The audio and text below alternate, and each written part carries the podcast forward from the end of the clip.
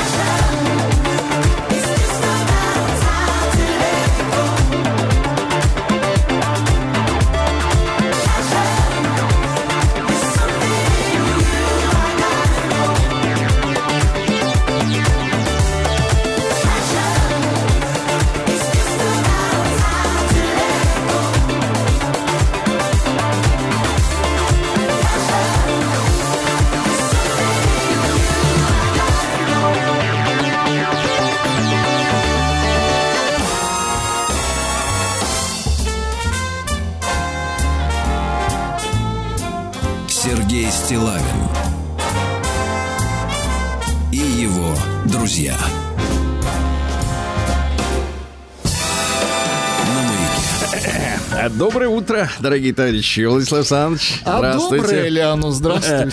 Для вас? Да. Здравствуйте. Здравствуйте. Я лично приехал сегодня к вам с инспекцией. Спасибо большое. Да, Вы да, да. подзаросли. Сверху, Да, да, сверху, сверху. да. Слушайте, давайте начнем с хорошего, потому что вот часто люди пишут, Сергей Валерьевич, ну почему так э, вот как-то вот все о проблемах? О проблемах, да, о тяготах. Я отвечаю, ну потому что э, посмотрите на те же комментарии в социальных сетях, да? Это же очевидно. Как только возникает какая-то новость, ну, негативная, скандальная, тут же набрасываются комментаторы. То есть есть активность. Как только о чем-то хорошем, э, то, сразу, соответственно, сразу раз в 10 стихает э, вот, деятельность комментаторов. Но сейчас есть повод для э, дискуссии некоторые. Вы знаете, Владислав Александрович, насколько я э, так сказать, вот э, всеми силами души, сердца, э, Фибрами. кровеносной системы борюсь э, с бесчинством. Причем я от себя добавлю, вы боретесь с мировым Да, бесчинством. да, мировым и локальным тоже. Вот. И э, одна из, э, одна из, так сказать, вот граней моей борьбы. Так. Нет, А, моя борьба лучше вот не употреблять. Нет, Плохое нет, грань, сочетание. грань. Грань, хорошо. Одна из граней, и одна из граней, потому что, если сказать, ипостаси еще хуже. Так вот, э, э, знаете, это борьба с дуростью.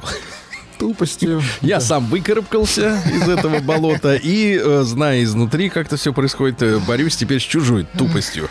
И одна из э, вещей, которая меня лично коробит очень сильно, это разросшееся в последние лет 15, особенно, мне кажется, это все усугубилось, э, желание молодых родителей выдумывать имена своим детям. Мы практически регулярно такая полу- беда, да. получаем сводки из ЗАГСов, либо нам наши внимательные слушатели и слушательницы сообщают об очередных вот этих вот экзерсисах.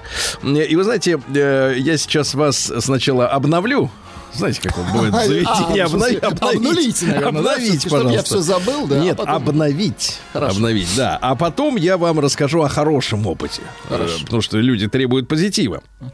Прочел, значит, тут статью, э, где авторы э, нашли в себе силы э, собрать э, со всех просторов нашей страны вот наиболее идиотские вот эти варианты, да, потому что, значит, у людей бурлит, да. Следующие имена мальчикам дают.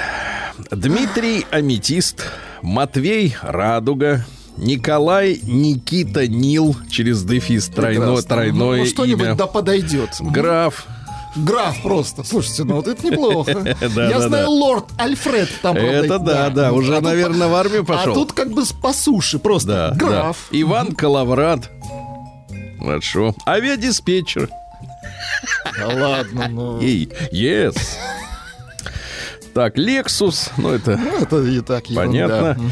Вот. э, Князь, принц, царь, космос, ангел, ветер, дельфин, Царь, а вот, кстати, ласково, вот царь. царек. Царь. Царюша, иди сюда. Царюша, иди сюда. Нет, царь, Царюша. иди сюда. Да. Вот, космос. Ну, это понятно, это это люди на, выросли на бригаде. А, Вот, Архип Урал, Еремей Покровитель, Лука Счастье, Сомерсет Оушен. Неплохо, неплохо. Главное, что развернуто. Видимо, было. семья разделилась. Есть англоманы и... Да-да-да, не определились. Да, и решили все это забабахать, да. А, ну так дальше, что джаз, это мужские имена, друзья мои, напомню. Вот, Патрикей, вот единственное нормальное Патрикей. Это Патрик. Да, да. У них Патрик, у нас Патрикей, это нормально. Будда Александр, Алладин. Хотя, в принципе, Алладин А, это и давайте завершим на следующем. А, Господин. Не, не, нет, А, погодите, Владислав не Александрович, это хорошо. мужские, это Я мужские. уж Да, теперь, думал, всё. теперь девушки. Нет, я вас Жаль. немножко помучаю, а потом Жаль. о хорошем, как Хорошо, же вам хорошо, обещал. Смотрите, поскольку есть мужской дельфин, то есть дельфина. Это логично. Индия есть, э, принцесса Даниэлла с двумя Л, вишня. Я про- Вишня. так вот с листа читаю, взгляд сам выхватывает э, м, Радостина. Красиво. Радостина. Радостина. красиво. София Солнышко, Алиса-Нефертити. Это реальные люди, это они в ЗАГСе регистрировались. А, Челси, а, вот. Адель Иллария. Красиво. Помните, был у нас Илларион, он сейчас уехал служить в Европу. А, Вот. Александра Джейн, Саша Александра. Сразу, да. Наверняка, чтобы, да? Жужа, Жужа, Жужа, прелестно, вот именно так, надо Белой произносить. Ну и, наконец, давайте о хорошем. Давайте и вот о на фоне всего этого, э, конечно, кошмара, э, потому что, э, ну, я вижу, что людям абсолютно наплевать, как будут жить их дети с такими, ну, как бы сказала ваша подруга из журнала ВХМ, значит, вычурными именами. Вычурными, Да. Так вот, в Ульяновске замечательные родители, друзья мои, Александр и Екатерина Верхеевы, которые вместе уже 7 лет, и за эти 7 лет они уже стали родителями 6 раз. Это серьезно. Молодцы. И теперь в седьмой раз они стали родителями. И теперь у Саши и Катеньки родилась Арсина. Очень Арсина. Арсина. Посмотрите, я, вам, я вот на вас смотрю, как, как надо смотрю. Какое хорошее, говорю, имя. Потому что знаете, как оно расшифровывается? Ну-ка, как? Армия – сила народа. Вот это класс. Арсина. Понимаете, вот такое, давайте, Владик, скажем так, вот такое имя творчества, которое осознанно, правильно, э, благозвучно. Абсолютно. Да. Ну, И кстати, главное... звучит это красиво. и- да, звучит прекрасно. Но представьте себе, какие-нибудь там вот эти Симбы, Микаэллы, да, вот И это вот. еще- Что это? еще Откуда это? Прекрасный смысл, да. Да, а смысл, понимаете, во всем должен быть смысл. Арсина. Я поздравляю лично от нашей программы Александра, Катеньку. Да, да. что там, всю страну мы поздравляем. Молодцы.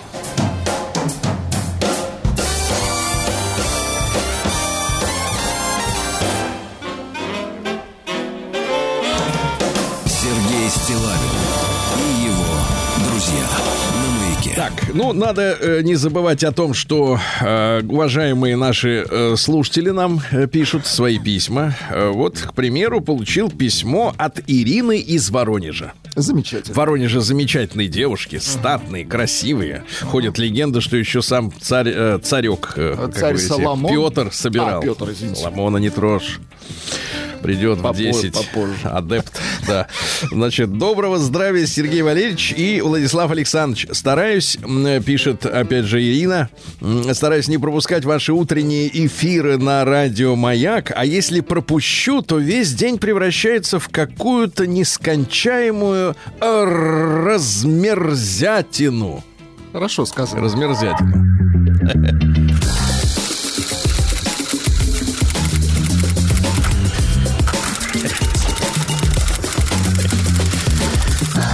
Приемная нос. Народный омбудсмен Сергунец. Так, ну так вот, что у нас пишет Ирина, да, размер... Кстати, пишет Ирина, это словечко я вычитала у знаменитого поэта и мажениста Анатолия Марингофа, который был очень близким другом Сергея Есенина. Это факт. Да, извините, немного отвлеклась. Что вы. Бывает. Очень радостно и тепло становится на душе, когда слышу, как вы в своих утренних эфирах читаете стихи. Как восклицал... Пос- Послушайте, вот... э, Вот как в школе все-таки людей у нас приучили подкреплять свои мысли цитатами. К сожалению. Им да. забили головы, что если вы не подкрепите цитатами, то, в принципе, сочинение не состоится, да? И так некоторые и по жизни рассуждают, но неважно. А я все-таки симпатизирую Ирине. А как восклицал Юрий Олеша, что может быть более радостного, чем делиться прекрасным? Ну, Вот и мне, ну, конечно, рассказать другому человеку скобрезный анекдот — это счастье. Понимаете, письмо превращается в, в некое эссе. Да. Вот когда есть цитата. Да, у нас есть как некий диалог с Ириной. Вот и мне захотелось поделиться. Читала вчера дочке перед сном стихотворение Федора Ивановича Тютчева. На минуточку, Тютчев же служил государственным человеком. он цензурировал, он с- Чистил. всю эту сволочь. Да. Как нам не хватает сейчас Федора Ивановича, конечно. У нас есть Сергей Валерьевич. Да, есть, но у меня нет этого. Мандата. И мандат мне дал народ. Нет Маузера. И слава Всё богу, есть, что у вас да. Маузера нет. Обычный сборник из серии Тютчев школьная программа и наткнулась на коротенькое стихотворение на злобу дня. Всем сомневающимся посвящается. Напрасный труд. Нет, их не вразумишь. Чем либеральней, тем они пошлее. Цивилизация для них фетиш Очень хорошо. но недоступна им ее идея.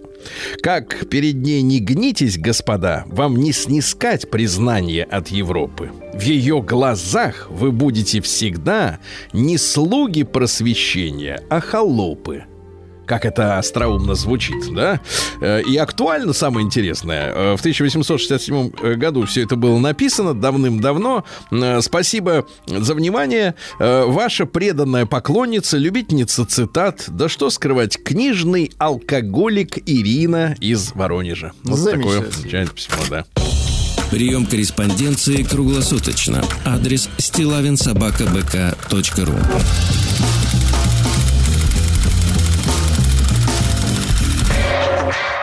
Фамилия Стилавин 2 Л. Так, ну и вот интересное письмо, такая заметка э, по текущей обстановке. Пишет Татьяна Лужская. Здравствуйте, Сергей. Напишу с ошибками в орфографии, синтаксисе и пунктуации. Мне 58 лет. Работаю на производстве. Оборонный госзаказ.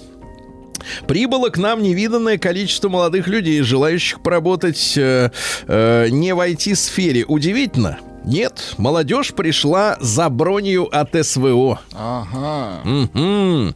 Как думаете, ведь и плюсы же есть. Обучиться профессии, может втянуться, останутся. А там кто? Там токаря, там инженеры. А, ну инженеры дальше. Руки там будут помнить. Конечно, ведь сейчас э, пропагандируют для достойной жизни в основном профессию, связанную с компьютерными технологиями.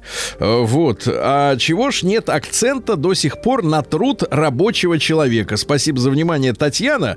Ну, вы знаете, очень хочется так соблазнительно вскочить на конька.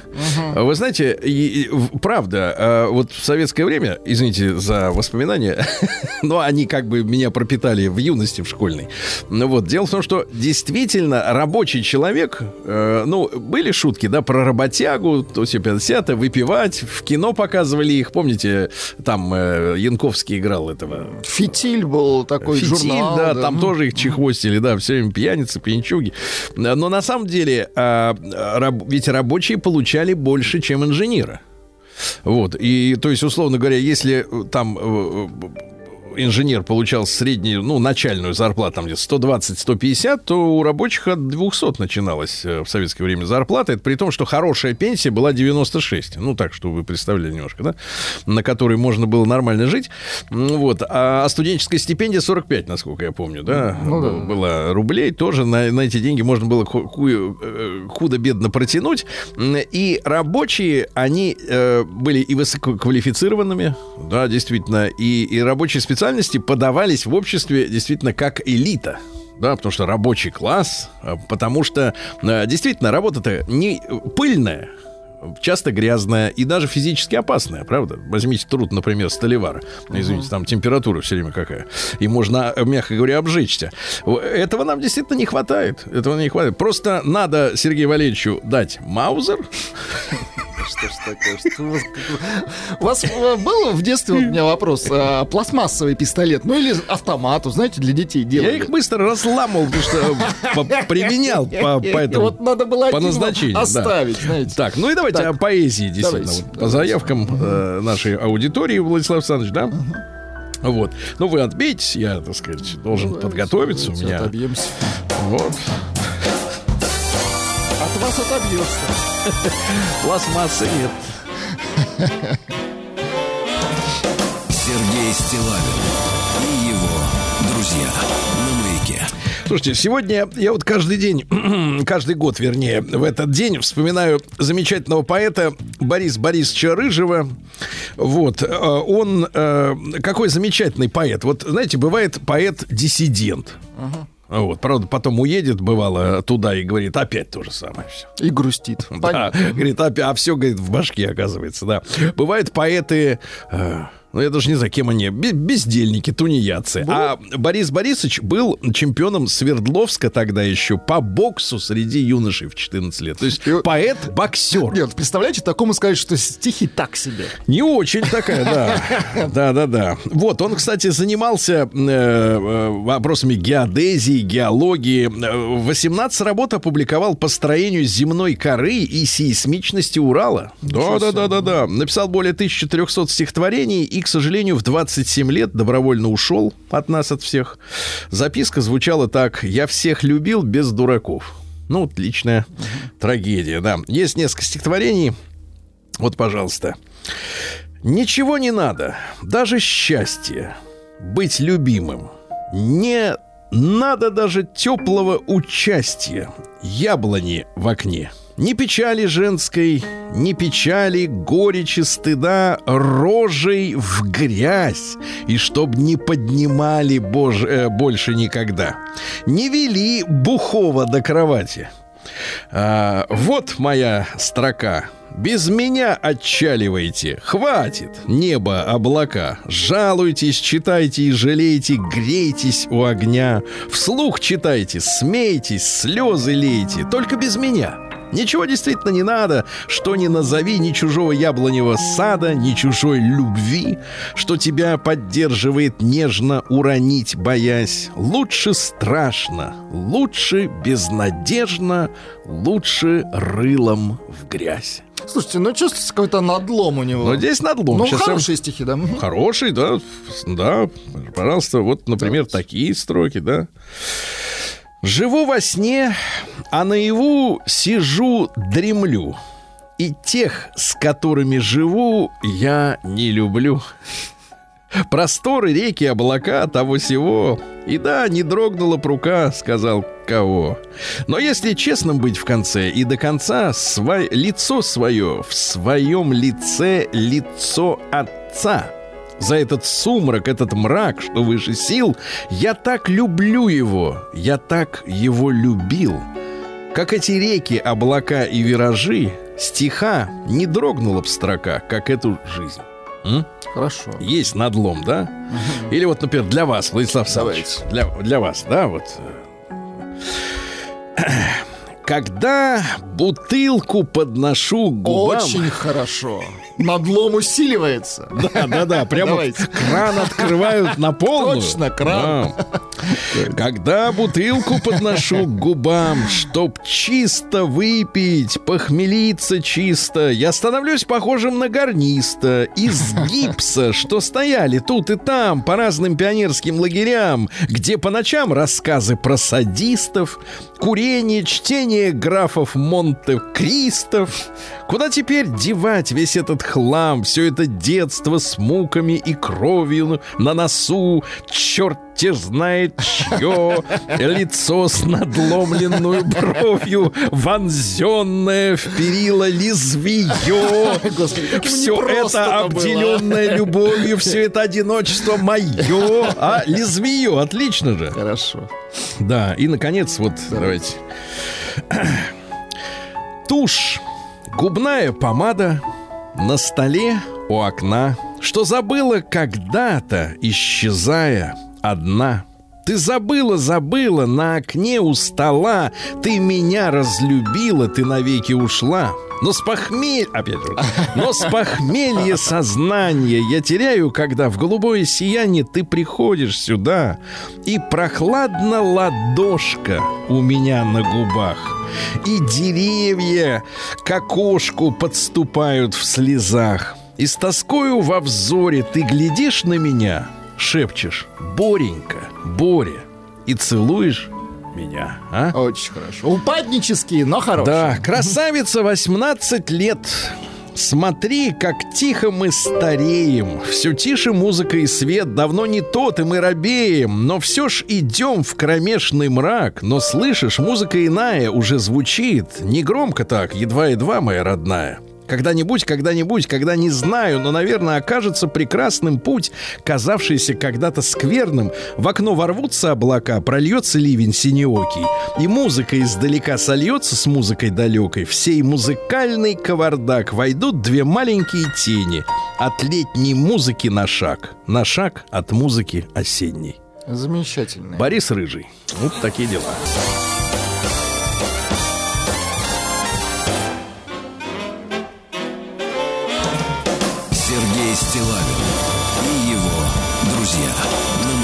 Дорогие товарищи, сегодня у нас 8 сентября, и сегодня день поминовения защитников Ленинграда. Э, немцы подошли в 41 году к городу, да. Сегодня день Новороссийской военно-морской базы. Передаем нашим морякам Поздравляем, привет. конечно. Да. Международный день грамотности. Ну, грамотность, она падает. Падает, Падает, да. поднимать. Э, В России день финансиста. Дело в том, что в 1802 году Александр I основал Министерство финансов, но сегодня, честно говоря, к финансовым, конечно, институтам есть кое-какие Есть вопросы. вопросы. Но без вот э, инструмента разговаривать Опять сложно. Ма- да. Маузер, Да, без Маузера сложно. Всемирный день... фи- Нет аргументов. Э, Всемирный день физиотерапии. Это куф в нос, например, вам пихали. хоро- Мне нет. Меня всегда волновало, как стерилизуют эти трубочки. Время их стилизует. Да-да, микробы отмирают. А, Сегодня пардон дей. Pardon day? Пардон дей, да, то есть надо говорить извините. Да. День благодарности выгуливальщикам собак. Спасибо. Вот. Ну, дело в том, что люди вот заводят собак, они как заводят? Говорят, я буду больше гулять, чтобы у меня был меньше жира. А лучше- времени нет, А, да? да? и поэтому работают другие, да. Собака в итоге, да, растет, растет с чужим человеком, да. Как с филиппинской няней. Вот. День посиделок на кухне, день обними начальника, но это чревато. День американских актеров. Ну, все они учатся у нас. Все у нас учатся, но чему? День кислого пива в Штатах, гадость. Ну и, наконец, русский народный праздник Наталья Овсеница и Андриян Осенний. Э, Угощение, как вы понимаете, вокруг овса. Э, Значит, что говорили? Не кони вез- везут, а овес везет. Понимаете, да? Или, например, у сытого коня 8 ног. 8 ног. Не пытайтесь сосчитать сейчас. Вот. Не погоняй кнутом, погоняй мешком. Имеется в виду мешок с овсом. Мешок с бензином, да. Да, да, да. Вот. Ну и что? Обращай внимание на приметы погоды. Э, Если с утра прохладно, э, то зима будет ранней и холодной. Ну вот э, и Прохладно проверим с утра Тишковца, да. Сергей Стилавин и его друзья. А Что ж за люди? В 1157-м сразу два интересных человека появились на свет. Во-первых, Александр Никам, это английский богослов и философ, и в его сочинении об инструментах впервые был описан магнитный компас как прибамбас, который помогает плавать. Молодец. Да. А также родился Ричард Львиное Сердце, знаменитый английский король. Он э, больше всего на свете любил воевать. Вот, говорил он по-французски. Сидел, кстати, в плену был. Сидел, потом ему а, из арбалета саданули как следует гайкой. Он говорит, вы его это не... Отпустите его, тот, который стрелял. А с него кожу сняли. Нарушили распоряжение руководителя. Старший приказал. В 1380-м Куликовская битва. Ну, были у нас времена в 90-е годы, когда повылазили изо всех щелей самодеятельные историки, всякие там математики, которые прикинулись историками. Они говорили, что Куликово поле было на Красной площади. А, вот так вот, да. Да, это сложная очень история. Вот, хотели нас запутать, но мы вновь вернулись на прежнюю Куликова дорожку. площадь, значит, Да, да, да. получается. А, Вот, что у нас еще любопытного? В 1504-м Микеланджело завершил работу над своей скульптурой «Давид». Буонаротти. Вы видели людей, которые восхищаются Давидом? А, вот как у него все прям вот... Как у него все? Он же, извините, 410 сантиметров в холке. Очень талантливо сделано. Поэтому, соответственно, сообразно этому размеру и все остальное. Э, Сергей сказать, Валерьевич, вот вы, кроме, понимаете, Увеличено. колобка, ничего больше слепить не можете. А Да тут и то кривой выйдет. Кривой. Вот. Интересно, что вот ему, мастеру, было всего 25 лет, и говорят, что по протекции Леонардо да Винчи ему дали контракт. И вот смотрите, как он лепил-то. Начал лепить в 1501 году, а уже в 504, смотрите, быстро, да, за три года все, все сделал. Э, И что интересно, он сначала слепил небольшую модель, Ага, маленькую прототип. такую, ручную, а потом начал постепенно увеличивать через промежутки. Плюс 5 сантиметров, плюс 6, понимаете, да? И вот он фигурно и лепил. не мог никак остановиться, там была проблема, что он говорит, ему говорят, хватит! Нет, он остановился, когда закончился гипс. Да это не гипс, глина. там другая история, да. Да-да-да. Э, Вот остановился на четырех, Понятно, на четырех метрах, да. Э, Вот э, в 1664-м голландские колонии в Америке капитулировали перед англичанами. Новый Амстердам, естественно, тут же переименовали в Нью-Йорк. То есть, видите, они хотят они перед голландцами извиниться заодно. Не хотят, да. Вот. А Наталья Николаевна Гончарова родилась в этот день, в 1812 году. Вы вот, Владислав Александрович, на какой позиции стоите в деле, так сказать, э, э, уконтрапупивания поэта нашего великого? А как Э, ее роль. Гончарова? Я А, ее роль? Ее роль, конечно. Но она, к сожалению, причастна к этому. К сожалению. Да. Мгм. Без Дала нее, повод. вот не было бы ее, может быть, и поэт был бы жив. Они ведь привели в дом, в дом этого Дантеса. Некоторые это забывают. Он, конечно, извращенец, но, а, значит, он был женат он, на буза- сестре. он же бузатер, На конечно. сестре, да, да, да. И потом этот Гейкер, мерзавец. Да. Значит, э, что э, писали люди о ней, да? Так. Э, Он, Пушкин, э, так сказать, э, хотел нуль Наталью Николаевну. Нуль. Ноль хотя. Он все, а, а она нуль. Вот понимаете, какая история? Вот проблема, видите, когда приводишь в дом красивую женщину. За ней тя- тянется вот эта вот свора. Нули. да? Тянутся нули, да, я согласен. Проблема, конечно. Нет, ну, просто же можно взять хорошую сиротку невзрачную. Ну, Сиротку серенькую такую. мгм, Причем сам не красавец далеко. ну. Конечно. Да. А В 1855 году французские войска в этот день заняли Малахов-Курган во время э, э, Крымской э, войны, да. Ну вот на следующий день наши были войска отведены за на северную сторону Севастопольской бухты, взорвали укрепления, вот корабли были затоплены, город оставлен. Осада города, кстати, продолжалась 349 дней. Э, Наших погибло более 100 тысяч э, человек и, и ранеными. Ну, вот это все вместе, да, все потери. Ну, а, соответственно, занявшие город союзные войска дальше не пошли. Англичане с французами, с турками. И вскоре Крымская война была завершена. Но уже, опять же, вот э, не грех повторить. Англичане, э, если бы мы, в принципе, продолжали некоторое время упорство, то, по большому счету, у них уже силы закончились. И тут было, было как бы противостояние, у кого дольше терпения. Ну, понятно. А у нас царь сменился, э, Николай I умер, да, пришел новый, а новому как бы начинать э, с проблем не хочется, ну, решил это все дело быстро свернуть. В 1863-м э, в Санкт-Петербурге открылось движение конок по Невскому проспекту. А конка это что? Это у тебя трамвай, а Трамвай спереди на конь. да. А спереди конь, конечно. А, легендарнейший человек родился, э, история жизни которого, она, во-первых, оборвалась, и непонятно, как он э, прожил с- на своей пенсии, наверное, счастливо, потому что родился в 1867-м Израиль Лазаревич Гельфанд, э, он же Александр Парвус, э, которого называли купцом революции, ну, в общем, финансист, э, э, так сказать, революционных партий. Marci. Где-то брал деньги, э, как-то их распределял, потом любопытнейшим образом пропал. Конечно, Пропал. у него касса. Вот, э, да-да-да. Ну, в общем, был определенным образом связан с э, великим торговцем оружием Базилием Захаровым или Василием Захаровым, которые говорят, что во время Первой мировой войны продавал оружие и русским, и немцам. Ну, конечно, это же бизнес. Всем. С концерном Круппа был связан, которые тоже наживались, естественно, на производстве вооружений. Ну, оставил после э, цитаты. «Революция, как женщина, постоянно требует денег». Конечно. Опять же, к разговору. А при, приведешь в дом, и начинаются убытки. Да. Красивым женщинам надо запретить разговаривать о политике. Уродинам можно, пожалуйста. Их все равно никто не будет слушать. А красавицы должны говорить только о моде. Представляешь, какая, да? Личность. А, Слушайте, наши девушки-слушательницы завелись говорить, вы обвиняете женщину в ее красоте, так и живите с дурнушками, а? Да, или все, или ничего. Согласен, да.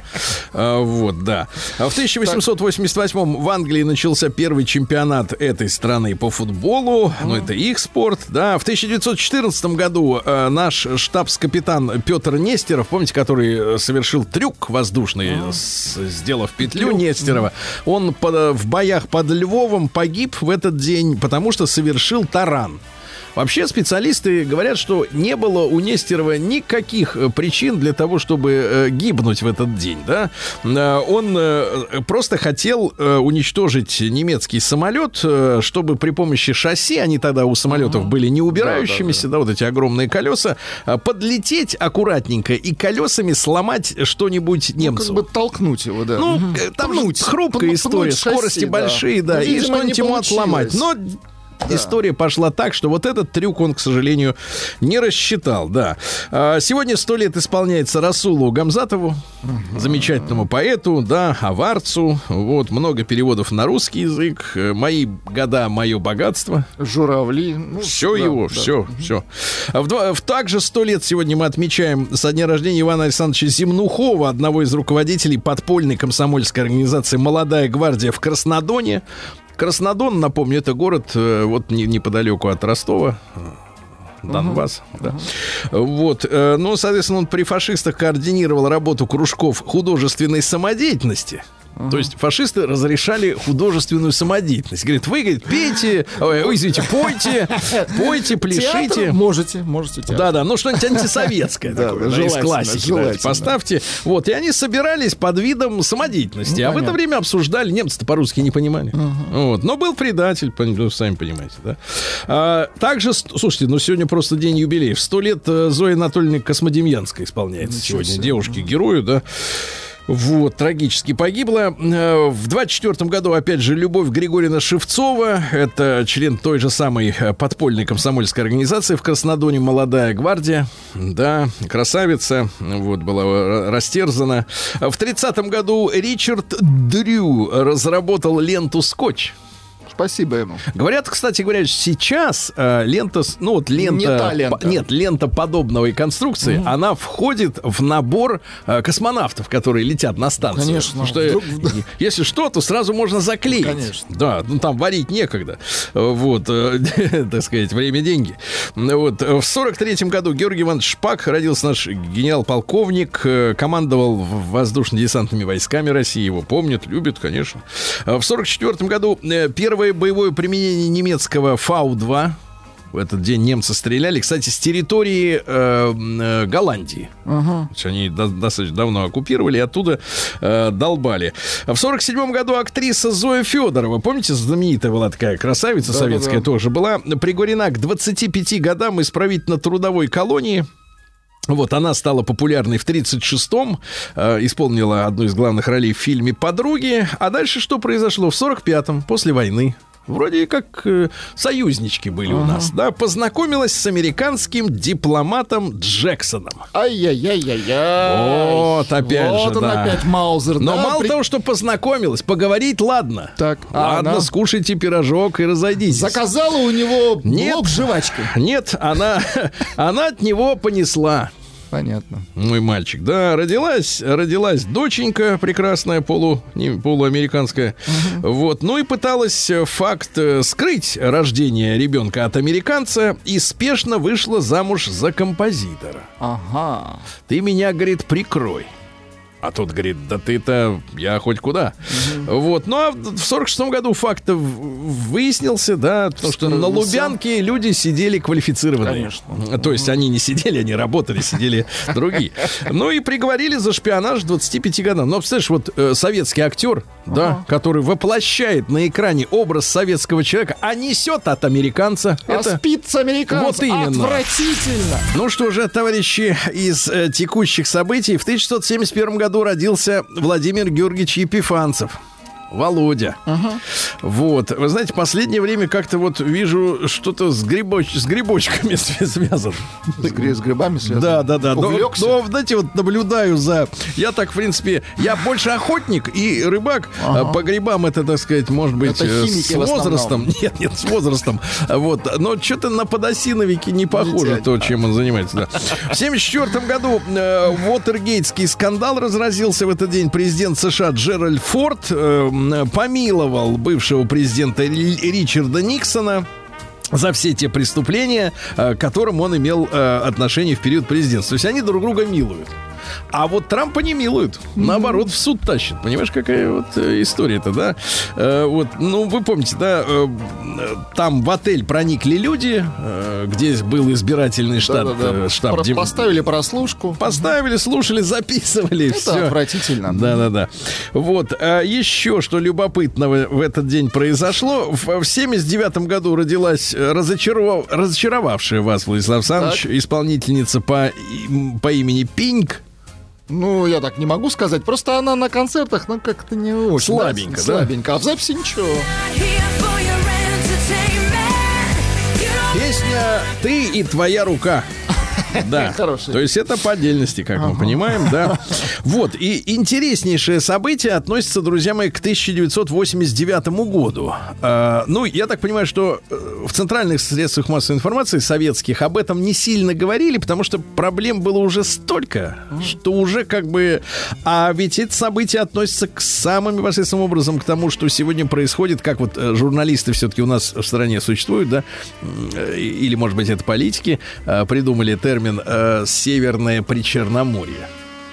родился, да, вот такой термин для обозначения территории.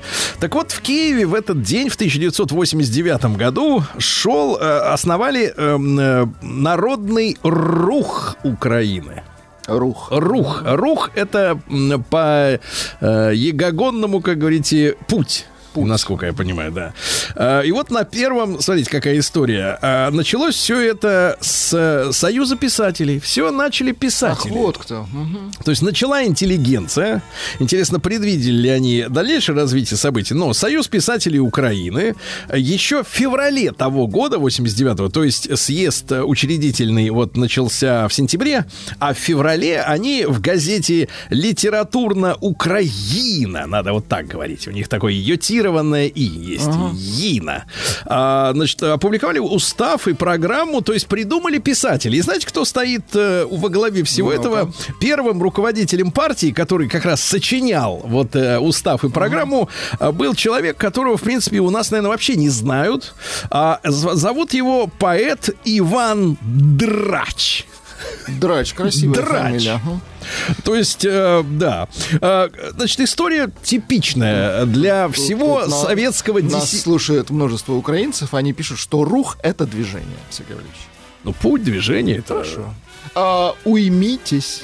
Да, вот именно. Не украинцы нас слушают, а эти со словарями. Писатели, вот Да, писатели. Так вот, смотрите. Драч. Какой путь? Э, Достаточно типичный. Он поступил на высшие курсы киносценаристов и кинорежиссеров при Госкино СССР в Москве. В начале 60-х при Хрущеве все это происходило, оттепель, да. И в это же время Драч э, написал... Ну, это фамилия. А нет. Так, Просто Драч написал. Да, причем, знаете, что самое поразительное? Я посмотрел на фотографии. Так. Поразительно похож на меня. Вы посмотрите, кстати, фотографии, да. Как э, да, Иван имя? Драч, Иван поэт, Прекрасно, поэт, да, Иван прекрасно. Драч. А, Так вот, написал, значит, свои первые стихи, которые содержали критику советской власти. И к этому же времени, значит, э, э, он начал контактировать с украинскими диссидентами. Ну что, вы видели фотографию? А, да, да. Однако, Ну, на такого, на вас постаре- постаревшего. ну, естественно, разница, конечно, да. Но такой, да, типаж такой. Оригинально. Смотреться в зеркало страшно, я скажу, после этого. А, и после их окончательного разгрома в 66 году, потому что периодически украинских националистов в Советском Союзе громили, это было и в 30-е годы, там и в конце 40-х, и вот 60-е, Драч написал покаянное письмо, в котором говорилось, что он раскаивается, что с диссидентами он порвал, но как только началась перестройка, Драч вновь, за старое. вновь опять, он, несмотря на то, что обещал, Слушайте, как это напоминает Минские соглашения, Да-да-да.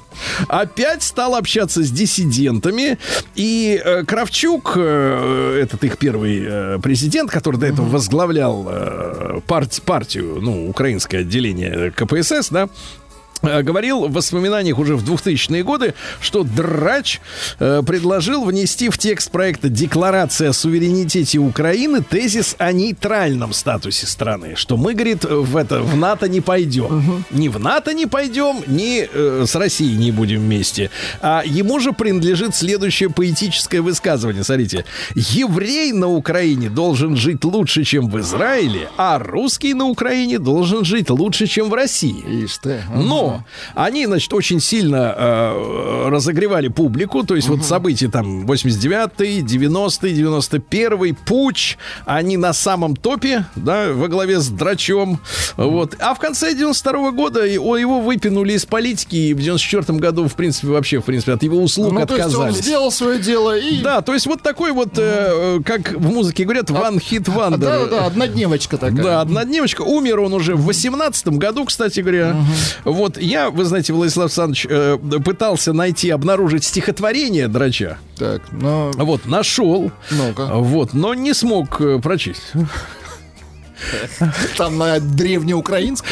Нет, ну просто как бы не нашел повода, Понятно, да, для понятно. этого, да. А вот, э, что же м, у нас, кстати говоря, в тот же год, как не стало Драча, э, в восем- За фамилия-то такая. Да, извините.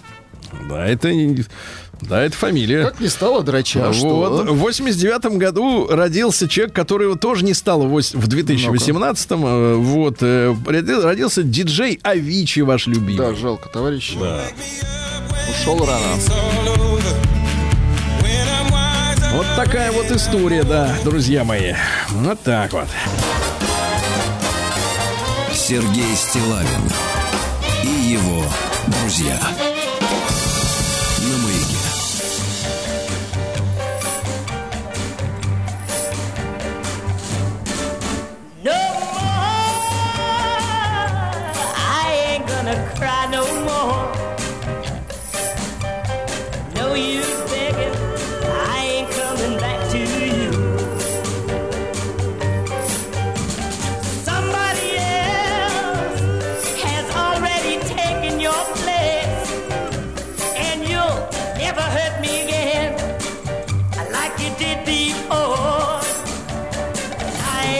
Cry no more. Gonna cry no more. Ain't gonna cry no more. Ain't gonna cry no more.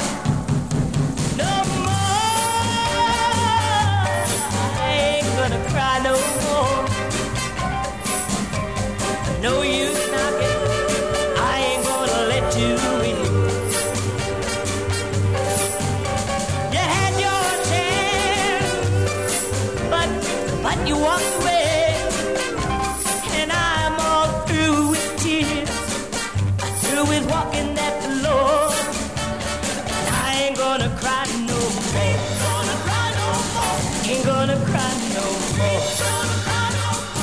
If I counted all the time, I sat home and cried. I'd be counting for the next hundred years. And if I multiply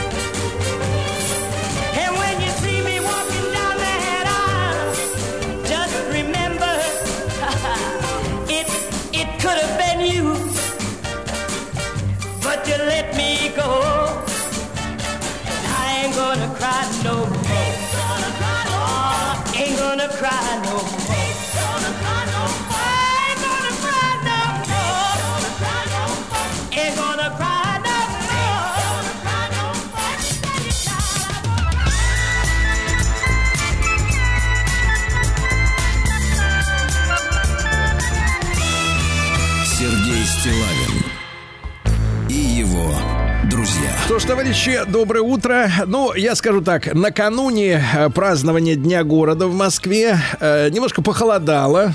Это надо принять. Хорошо, при- примем. При- примем, примем, мы проконтролируем это, да. А завтра уже как бы все разойдется. Как хорошо, раз, да. да. А как дела обстоят в Димитровграде? Вот? А, ну так, довольно сумрачно. Идет дождь, плюс 9, ощущается как плюс 5. Чтобы песней своей помогать вам в работе, дорогие мои. Димитровградцы, конечно же, да. Ну вот давайте, вам, вам с чего начать, Владислав Александрович? С хорошего или со статистики? Давайте со статистики, а потом как пойдет. Со статистики. Пожалуйста, суд отправил под арест задержанного главу Димитровграда господина Большакова. Видите, Хорошо как. Уволен после задержания при, а теперь внимание, Так. порочащих обстоятельствах. Ай-яй-яй. Порочащих. Понимаю. Да, фантазия моя буйствует, да. О хорошем. Э, Министр Кравцов открыл лицей ядерных технологий в Димитровграде. Очень хорошо. Очень, замечательно, конечно, конечно. Значит, что, чем занимаются полицейские? Раскрыли кражу. Э, оказывается, э, задержали 23-летнюю неработающую э, мерзавку. Так. Она вышла на лестничную площадку и увидела, что на полу тихо, спокойно спит сосед. Отдыхает. Да. Устал Но после спит смены. так, что ногой он не дал закрыться двери своей квартиры. Понятно. Она вошла в квартиру и вынесла телевизор. Ну, Ну а что, если дверь открыта, воспользовалась паузой? Да, звонят, откройте дверь, понимаю. Э, Димитровградец, укравший продукты из магазина, лишится свободы. Брал со стеллажей продукты питания, к солями, нарезочку. А как это Сыр. работает, магазин? Да просто берешь все, что нужно. Складывал в карман и уходил. молодец. И уходил, да. А в Димитров... А вот это э, супер, супер преступление на самый финал. Давайте. Э, Димитровградец хранил дома оружие и порох. Получил срок 57-летний мужчина. Значит, у него было изъято, обратите внимание, список. 272 патрона различного калибра, 3 килограмма пороха, винтовка Мосина дореволюционная, э, пистолет калибра 5,6 с магазином и глушителем, многозарядный карабин, пистолет-пулемет Шпагина, ППШ, это воен с диском. вот Пулемет. этот вот, Настоящий охотничий пулемет. А. Конструктивные детали к пулемету Сударева. За- запасные К части. автомату Калашникова, к ППШ, все есть. Все есть, да. Димитроградские боксеры спортивный праздник отметили победами. Они, они отмечали День бокса. Кого? Отмечали боксом. А, боксом. Боксом, да. Во время рейда юный пешеход нарушений не обнаружено. И, наконец, и, наконец, включите, пожалуйста, страшную музыку, чтобы вот понимаешь, жилы, жилы, говорят, вот. Димитровградскую. Да. В Димитровграде мужчину. Который хотел устроиться могильщиком, похитили конкуренты. Мужчину похитили друзья местных могильщиков, которые испугались, что из-за поступления на работу новичка Так. те могут остаться без работы. Потому что они, о нем ходили легенды, как быстро и глубоко он копает. Копает. Некий Сергей отправился на кладбище, чтобы устроиться рядовым могильщиком. Но там его встретили трое незнакомцев. Они затолкали его в багажник ВАЗ Ужас какой. Так. и увезли. Когда машина наконец-то остановилась, пленника вытащили из багажника. Вокруг был лес. А впереди, перед лицом Сергея, дуло пистолета. Здесь Сергея заставили копать себе могилу. Копал он быстро и глубоко, как и умел. Но после этого э, похитители смягчились, объяснили Сергею, что устраиваться на работу не, надо. надо. Не надо. На то мы разошлись. Вот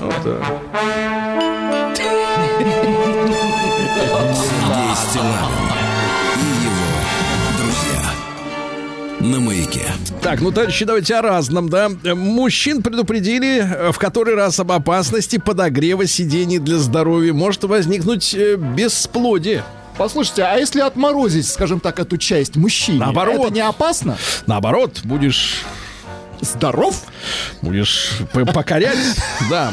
Э, Врач Агапкин назвал причину головной боли. Оказывается, лишняя жидкость э, из-за нее раздувает голову, а лишняя жидкость скапливается из-за того, что люди любят очень соль использовать туда-сюда. Солят все, что. Опасно. Она поступает в организм, застаивается вода и болит башка. Да. Ну что еще интересного? Россиянам назвали популярные ошибки в дизайне интерьера. Например, самое распространенное – нужно избегать на виду оставленных проводов и электрощитков. Это портит весь дизайн.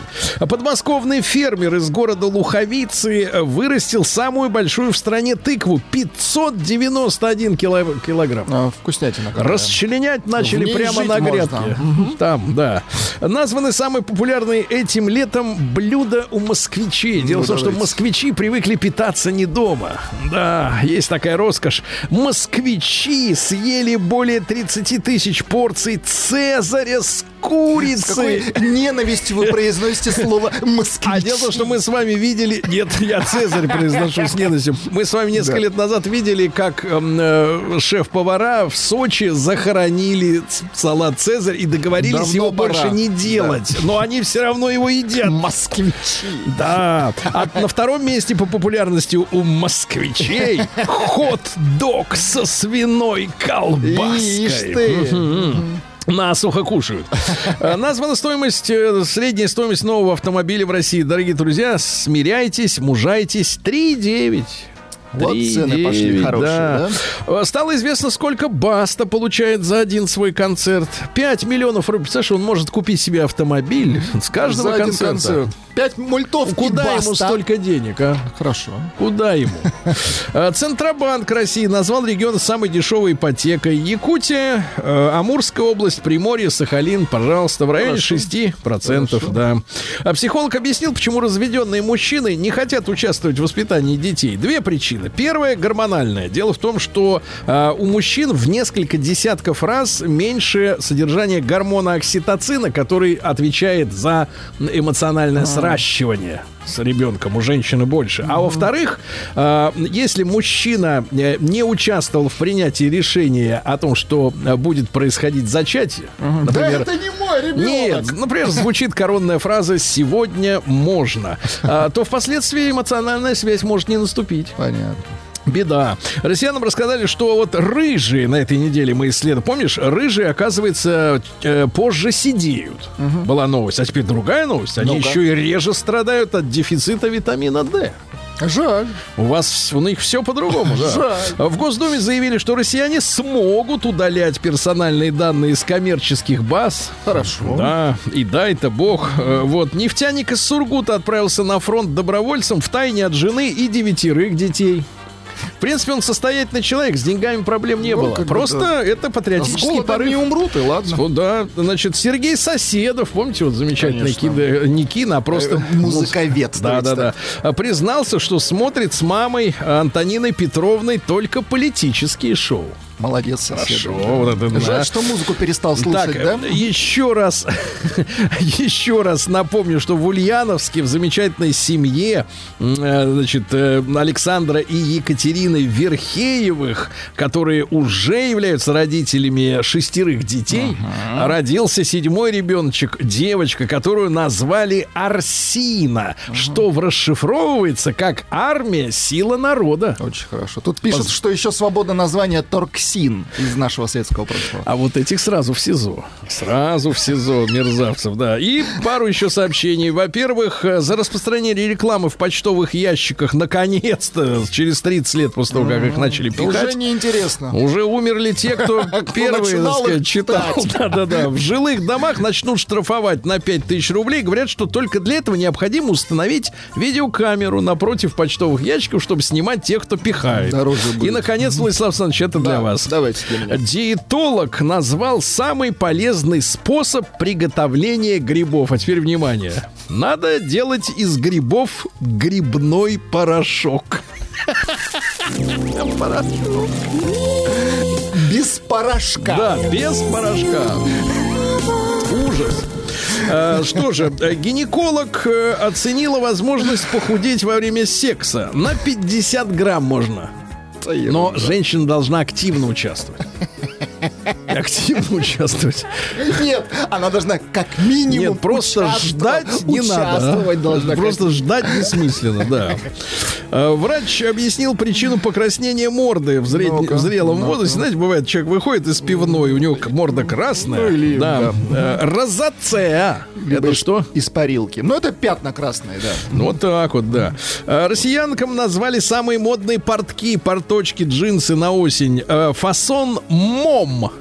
Это как, Владислав А, Александрович? Сергей Валерьевич, это очень похоже, вот как а, были популярны джинсы в 90-х, а бананы. Ну, не бананы, конечно, ну, такие Просторные. свободного кроя. Чтобы да. не потело ничего. Чтоб да? не потело, Ага.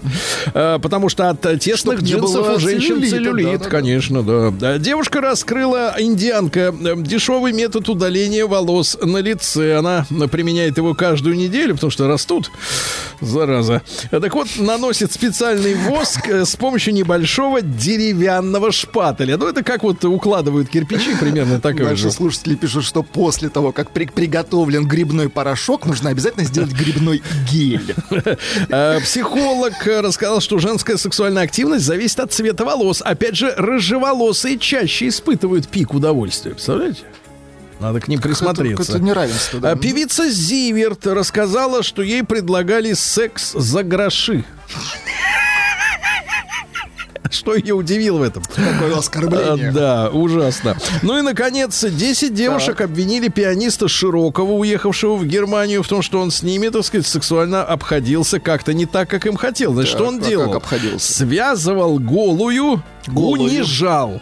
Отвратительно. Унижал. Унижал. Унижал. Нет, но связывал. Голую. Сначала связывал, потом Пот- унижал. Нет, сначала Главное, связывал, потом голую.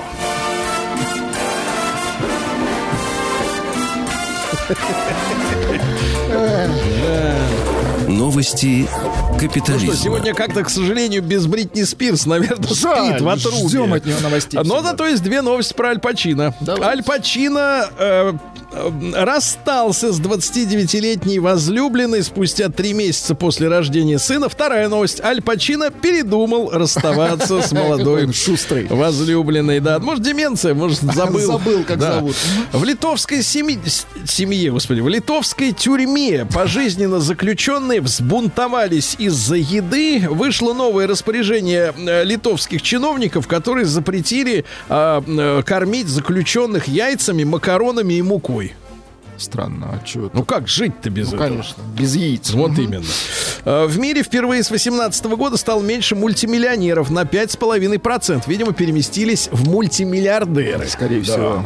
Ученые выяснили, что первобытные люди стали умнее из-за того, что вымерла крупная дичь. И надо было гоняться за мелкой, а тут понадобились уже Очень мозги. хорошо, да. Геологи выяснили, что Марс э, гораздо беднее Земли в плане ресурсов, так инопланетяне все оттуда выскоблили. Это ж понятно. Но он и поменьше. А дальше. Психологи выяснили, что встреча с бывшим мужем или любовником после развода ухудшает сон. Мучается женщина, да? Слушайте, какая замечательная новость. Пользователи андроида готовы перейти на iPhone 15 из-за нового USB.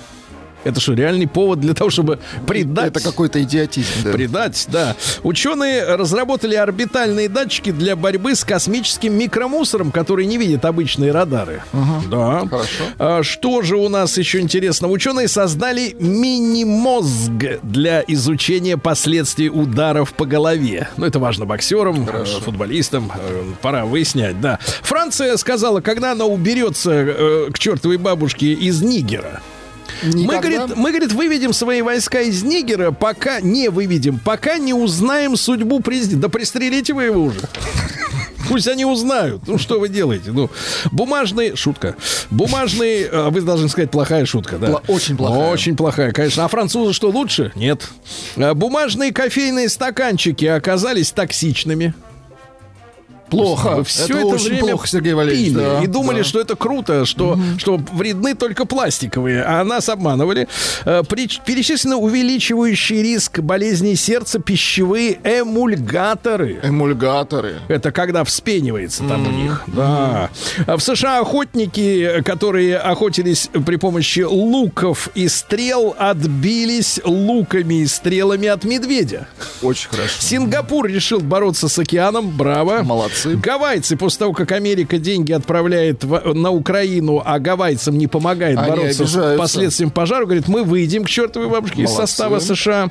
А, дальше. Ну и пару сообщений. Раскрыто неожиданное воздействие чая на мозг. Усиливает бдительность. Это грибного чая, Сергей. Да, и, наконец, в Польше Ну-ка. бык сбежал от фермера, и уже целый месяц собака прячется на поле кукурузы.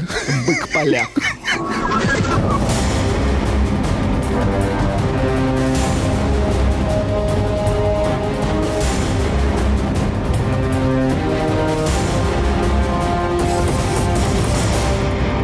Россия криминальная. Продолжается, Владислав Александрович, наша борьба с самокатчиками. В Петербурге 26-летний самокатчик сломал лицо об дорожный знак. А что это у тебя с лицом? Сломал. Катался. Да, дальше тоже вот из Петербурга подоспели новости. Петербурженца пожаловалась в полицию на то, что несколько лет содержала, оказывается, Альфонса. Причем Альфонса э, курсанта военного училища. Да класс. Уроженец Махачкалы.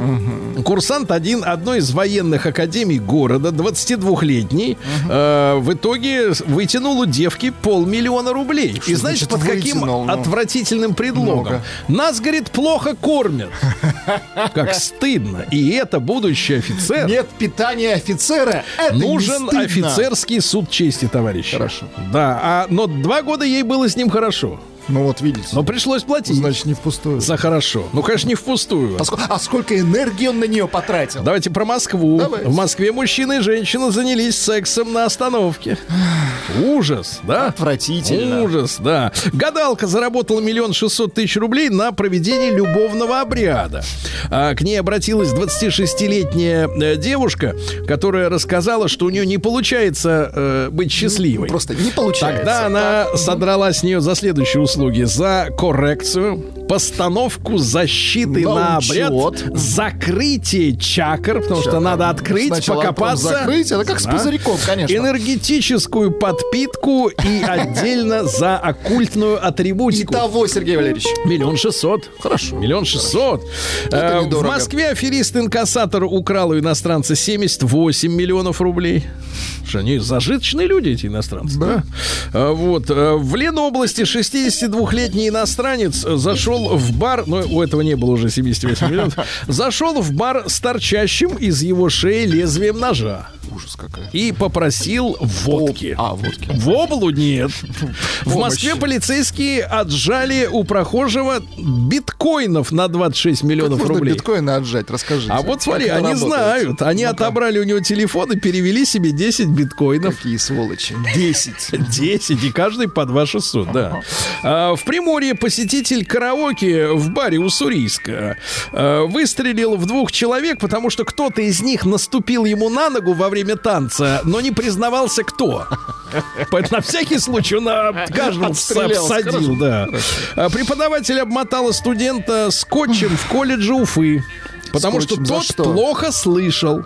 Она ему говорит, она ему говорит, чучеле этому, что непонятного во фразе «не мешай работать педагога» и накручивает в это время. Молодец. А, Да, слух мы- улучшился. Нет, это все те же проблемы, потому что нам нужен авторитет уч- этого Хорошо. да, учителя. Да? Правильно? Конечно. А, посылку с грибами-паразитами на миллион рублей Опять изъяли грибы. на таможне. Хорошо. Да.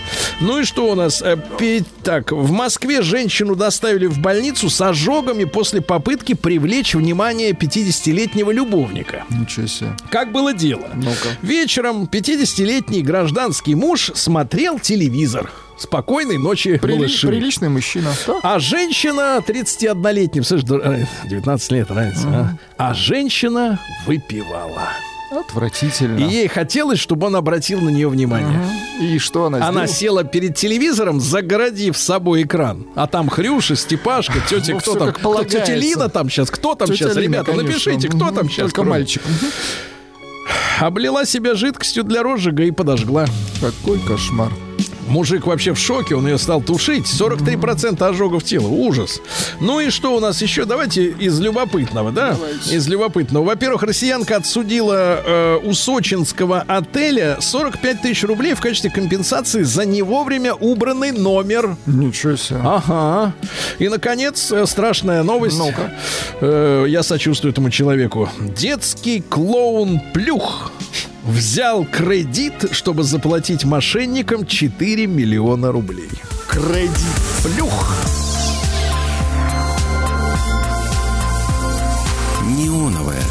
Музыкальная программа. Не новая музыкальная программа. Ну что, рад э, наблюдать эти прекрасные стареющие лица. Виталия к вам не относится пока что. Здравствуйте, Егорушка. Здравствуйте. Ну вот и вы здесь, да, и Владислав Саныч. Ну вот и вы здесь. Да, да, все здесь. А мамочка по телефону, вы представляете, да. Безобразие. Аннушка, Да, здравствуй, здравствуйте. детка. Прекрасная слышимость. Просто не, не веселый. Понимаете, передача превращается в какое-то вот Фарс. измученное шоу. Нет, Сергей не Валерьевич. измученная. Давайте, это, давайте. Натужная. Да. да. Хорошо, мамаша, ну давайте с вас и начнем. Давайте снимем Давай. с вас натугу. Я нормально. Я решил не изменять себе, ни под кого не подстраиваться и принести то, что никто не любит. Но это прекрасный танцевальный трек. Так. Замечательный. Сегодня пятница. Это Доминиканская республика. Исполнитель оттуда. Зовут его Эммануэль Эррера Батиста. Знаете такого? А, под псевдонимом Эль Альфа выступает. Эль Это прекра- Альфа. М. Вы бывали в Доминиканской республике-то? Не довелось далеко лететь. Вот могли бы Нет. взять кредит вместо ремонта на квартиру, да, и, соответственно, полететь в Доминикану. Зачем, если можно Да боюсь, послушать на- просто песни? А рядом, кстати, там через границу Гаити, где постоянно все болеют, бунты. Да, но ремонт-то надолго. Да. А в Доминиканскую республику только на раз. На раз, кредит. да. Поэтому Да. Ну, давайте послушаем, Так что вот, там давай. оттуда. Хорошо, хорошо. слушаем, слушаем. Давай. Курчавенький. Танцуйте.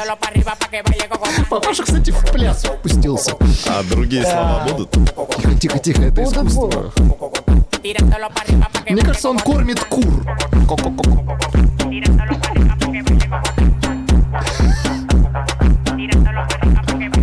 no hay mujeres yo soy un charlatán. Todas las menores como Leo me lo dan. Go go dance. La Loco, acá,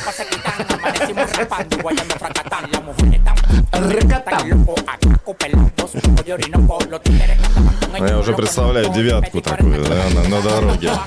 Трясущиеся. Кстати, э, в Петербурге пошли грибы. Да. Ну, Чувствуется, вот, да. вот, собственно говоря, да.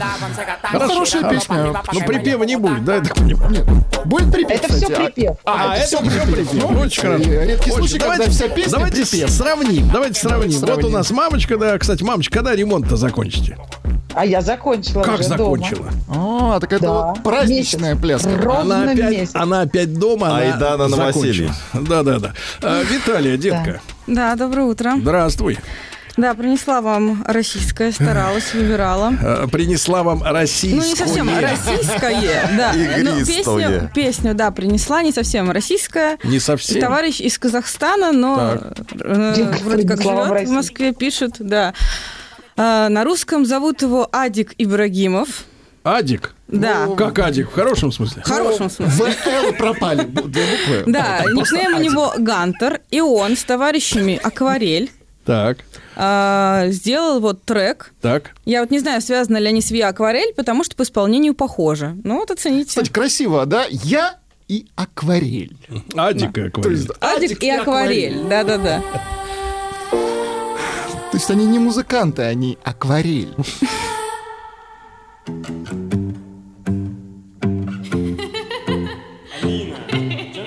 Казахский смех. Солнце зашло за горы, горизонт погас Красным светом заливается бокал Льется вновь Это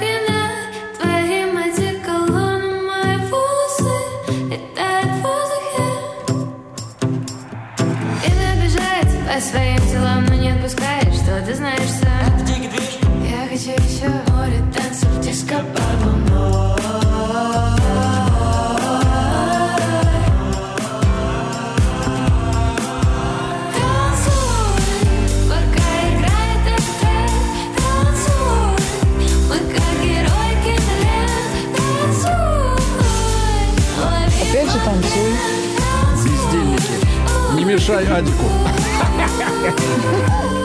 Одище. Казахская.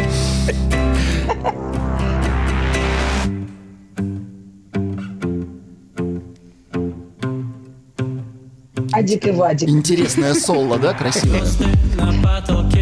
Ну, понятно, да. Не, ну неплохо, в принципе. Неплохо. Ну, хорошо, Хоть что-то оригинальное, Хорошо, хотя бы чуть-чуть. Да. Ну, А что хорошего, это вопрос. да, ну, Да, вот такой же, как и у вас в Доминиканском. Потому что не из Доминиканы. Да. А, э, Егор Алексеевич, Да. вы бывали в Доминикане? Нет. У вас же есть деньги, вы не делаете ремонт. Да. А что вы сегодня?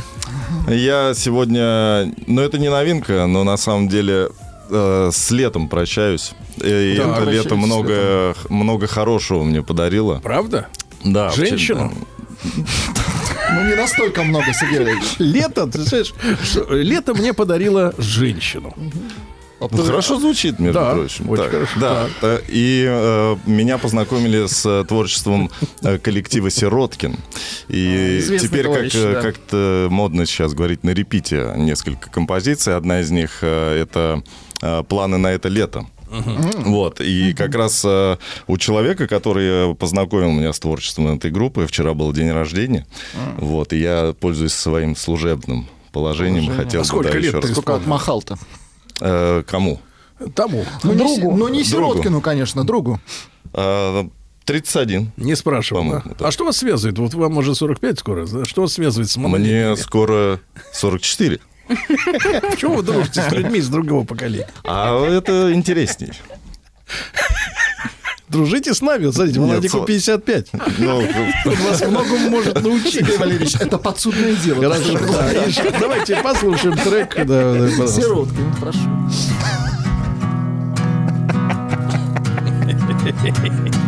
Прощаемся с летом.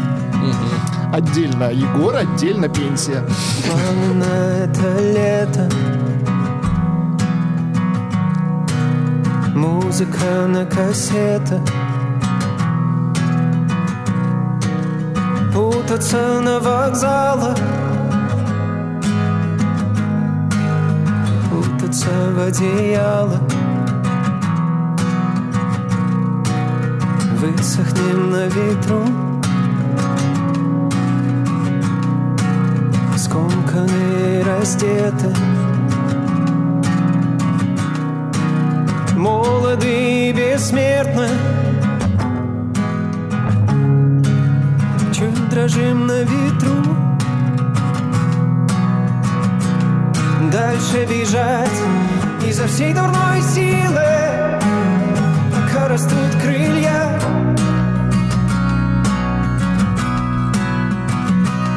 Дальше лететь за малиновым солнцем,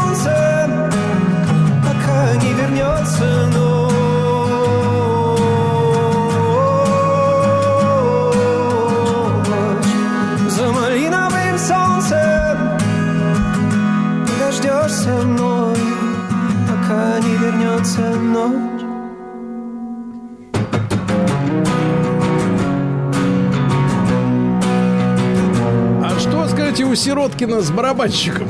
Ну, это романтическая Сейчас, сейчас, сейчас, песня. он- он- есть он подойдет, да, там подойдет. Утро и мы играем пришел. Прискакал, я бы так сказал. В нашей игре нет правил Ссадины и укусы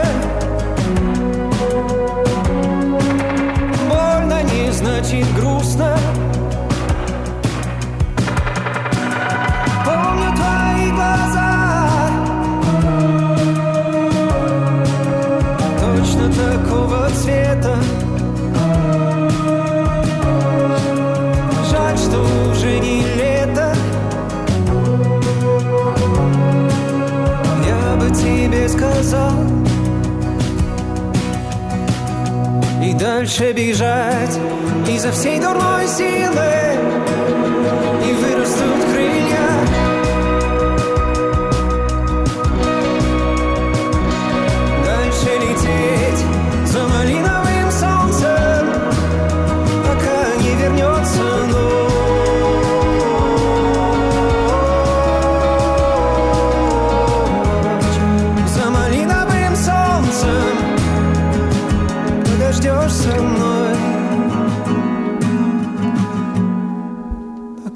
не вернется ночь. Хочу спросить мамашу. Э, Мамашу Да. все-таки ее привлекают обычно доминиканцы и пуэрториканцы. А скажите, пожалуйста, мамаша, а вот такая манера мужского пения на полуфальцете, Ну, как когда вы? мужчина блеет романтично. Да, как вам это? Да, вот когда блеет, мне не нравится. Да, да, да, прям тоска какая-то, всю душу вынул. Выключите. Мне кажется, у вас, у вас с Сироткиным Микрофон это взаимно Или. Сироткина, или мамашу. Да, да, да, да. Значит, э, Сироткина, зачем? минуточку. Значит. Владислав Саныч у нас, да? у нас рыл копытом, правильно? Бил копытом, да. Расскажите, пожалуйста, Владислав Александрович. Давайте с, с первого трека, с вашего сейчас А, начнем. давайте, давайте, конечно, хорошо. конечно. Я решил вас с утра растормошить, Сергей Валерьевич. Да. И принес вам двух музыкантов. Один играет на гитаре, другой на барабанах. Это инструментальная музыка. Это такой, извините за выражение, прогметал. Но мне, как Прогрессив метал. Прогрессив метал. Мне зашел барабанчик. Вообще шикарно владеет инструментами, ребята. Давайте вот первую для разогрева. Чуть-чуть. Барабанчика послушайте.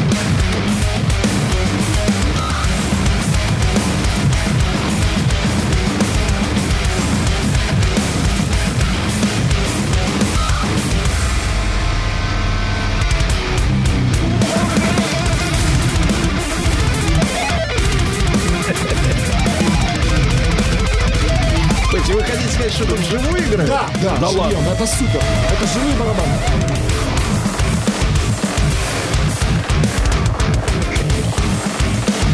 Мне кажется, у меня Мы наушники сломались. японцев, мы слушали шум. японцев, там были электрические, это живые.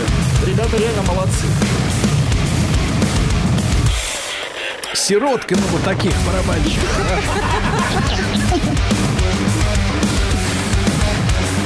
Да, мы взбодрились. Сейчас, сейчас будет развитие. Это примерно под такую музыку мамаши укладывали шлакоблоки. О.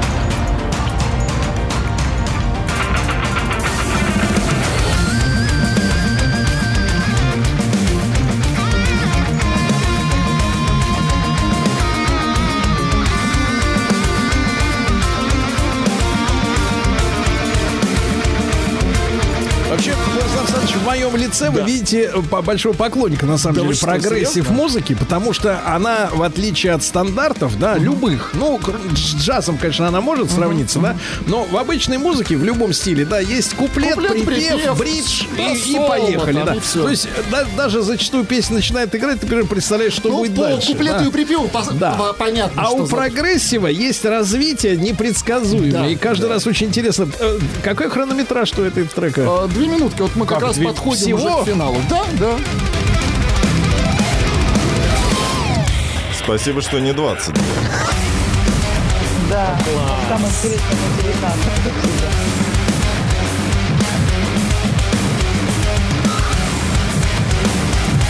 Композиция называется «Полиритмик Пуг».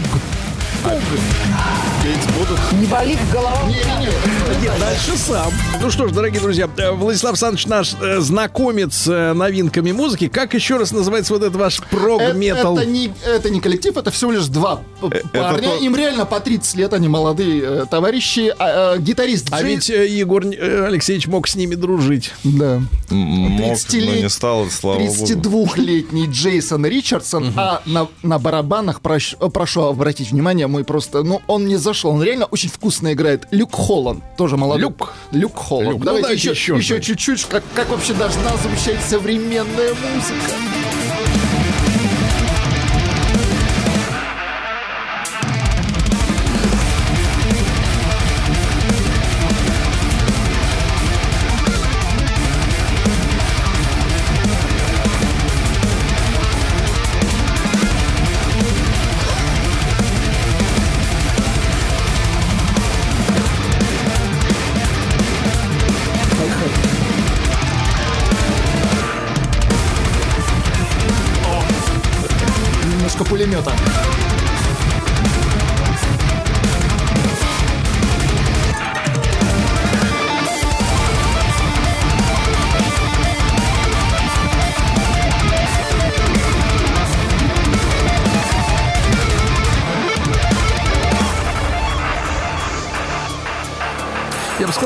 Владислав Александрович, музыка для беспилотников. Мне вот интересно, остался ли кто-то у приемников до сих пор? Остался, Конечно. остались. Самые Мы верные втроем. Мы втроем. меломаны.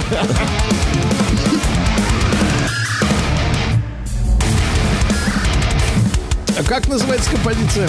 Самое ведь главное к такому придумать название. А, я не знаю этого слова, но если прочитать тендинитис. Ты, э, фамилия греческая. Тендинитис. Был Феликс Царикати, помните? Ну давайте еще, у меня есть э, Так. следующий трек называется «Помбачу». Пощадите. Помбачу. Пощадите. Причем О не О, а цифра 0. Это другой трек? Это другой трек. Спасибо. Но тот А же вы исполнитель. предупреждаете, а то все как один.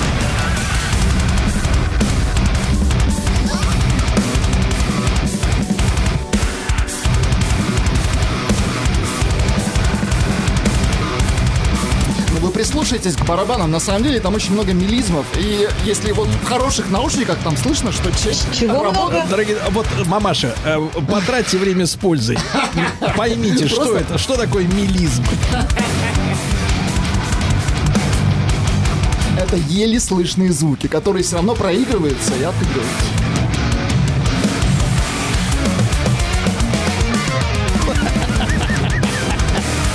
Они еще и ритм меняют, ты понимаешь? Сволочи! Не знаешь, под какой квадрат скакать. О.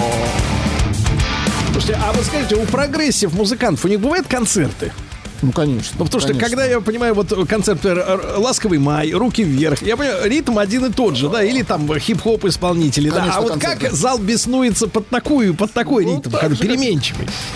Так же, А там и- никого нет в зале. Сергей Валерьевич, так же, как и под Сироткина. Я... То есть они фактически близнецы, братья. Да, да. абсолютно. Владислав Александрович, ну что хотел да. сказать вам сегодня. Вы знаете, э, э, пребывал в раздумьях, э, какой трек вам принести. И вдруг так бывает в нашей жизни, что иногда надо просто чуть-чуть подождать, прислушаться, и вдруг приходит смс от женщины. Нет, подождите, от Да, женщины. да, Тогда да, немножко, немножко, немножко другое. Давайте, секундочку. У нас есть... э, внимание, пришла смс Да. от женщины. Содержание примерно следующее. Я, я не буду личные вы подробности. личное. Хорошо. Я знаю эту песню всю свою жизнь. Так. Сережа, пожалуйста, поставь ее. Пришла смс от, давайте скажем так, чтобы никого не обидеть, От женщины 900. от востребованной женщины. О. И я подумал, да, ведь прошло уже лет, наверное, 12-13. Предостаточно Сколько? Предостаточно с тех пор, как в нашем эфире блистали исполнители в нашем проекте «Народный продюсер». И в том числе замечательный Вадик Германов и проект Бакенбарды. Песня про осень, под которую выросла востребованная женщина.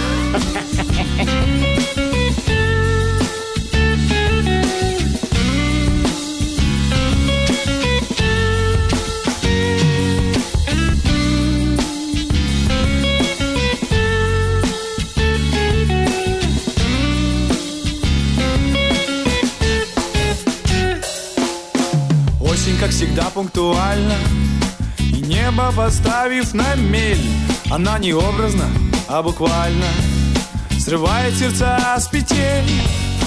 Осень, как всегда, не подруга Ее взгляд, как всегда, не лучист Люди держатся друг за друга Как за ветку последний лист. Все будет очень просто. Я постучу, ты откроешь дверь если ты устала мне верить, я попрошу тебя верь. Мало что ли было точек, мало было закрытых дверей. Если тебе холодно ночью, угадай с трех раз, кто тебя будет греть. Что ли я зря бродил по осени в поисках пятого угла? Колись, ты всю свою жизнь только меня ждала. Осень, как обои, срывает листья. От зимы ноготы не тая Колись, прежде чем открыть дверь Ты уже знала, что это я. Осень, как обычно, цинично смотрит Как умирает трава. Она ставит меня на колени И зачитывает мне права. А любовь не зависит от роста И не зависит от глубины. Пойми, любовь это очень просто. Давай зависнем по любви. Что ли я зря бродил по осени В поисках пятого угла? Колись, ты всю свою жизнь. Только меня ждала.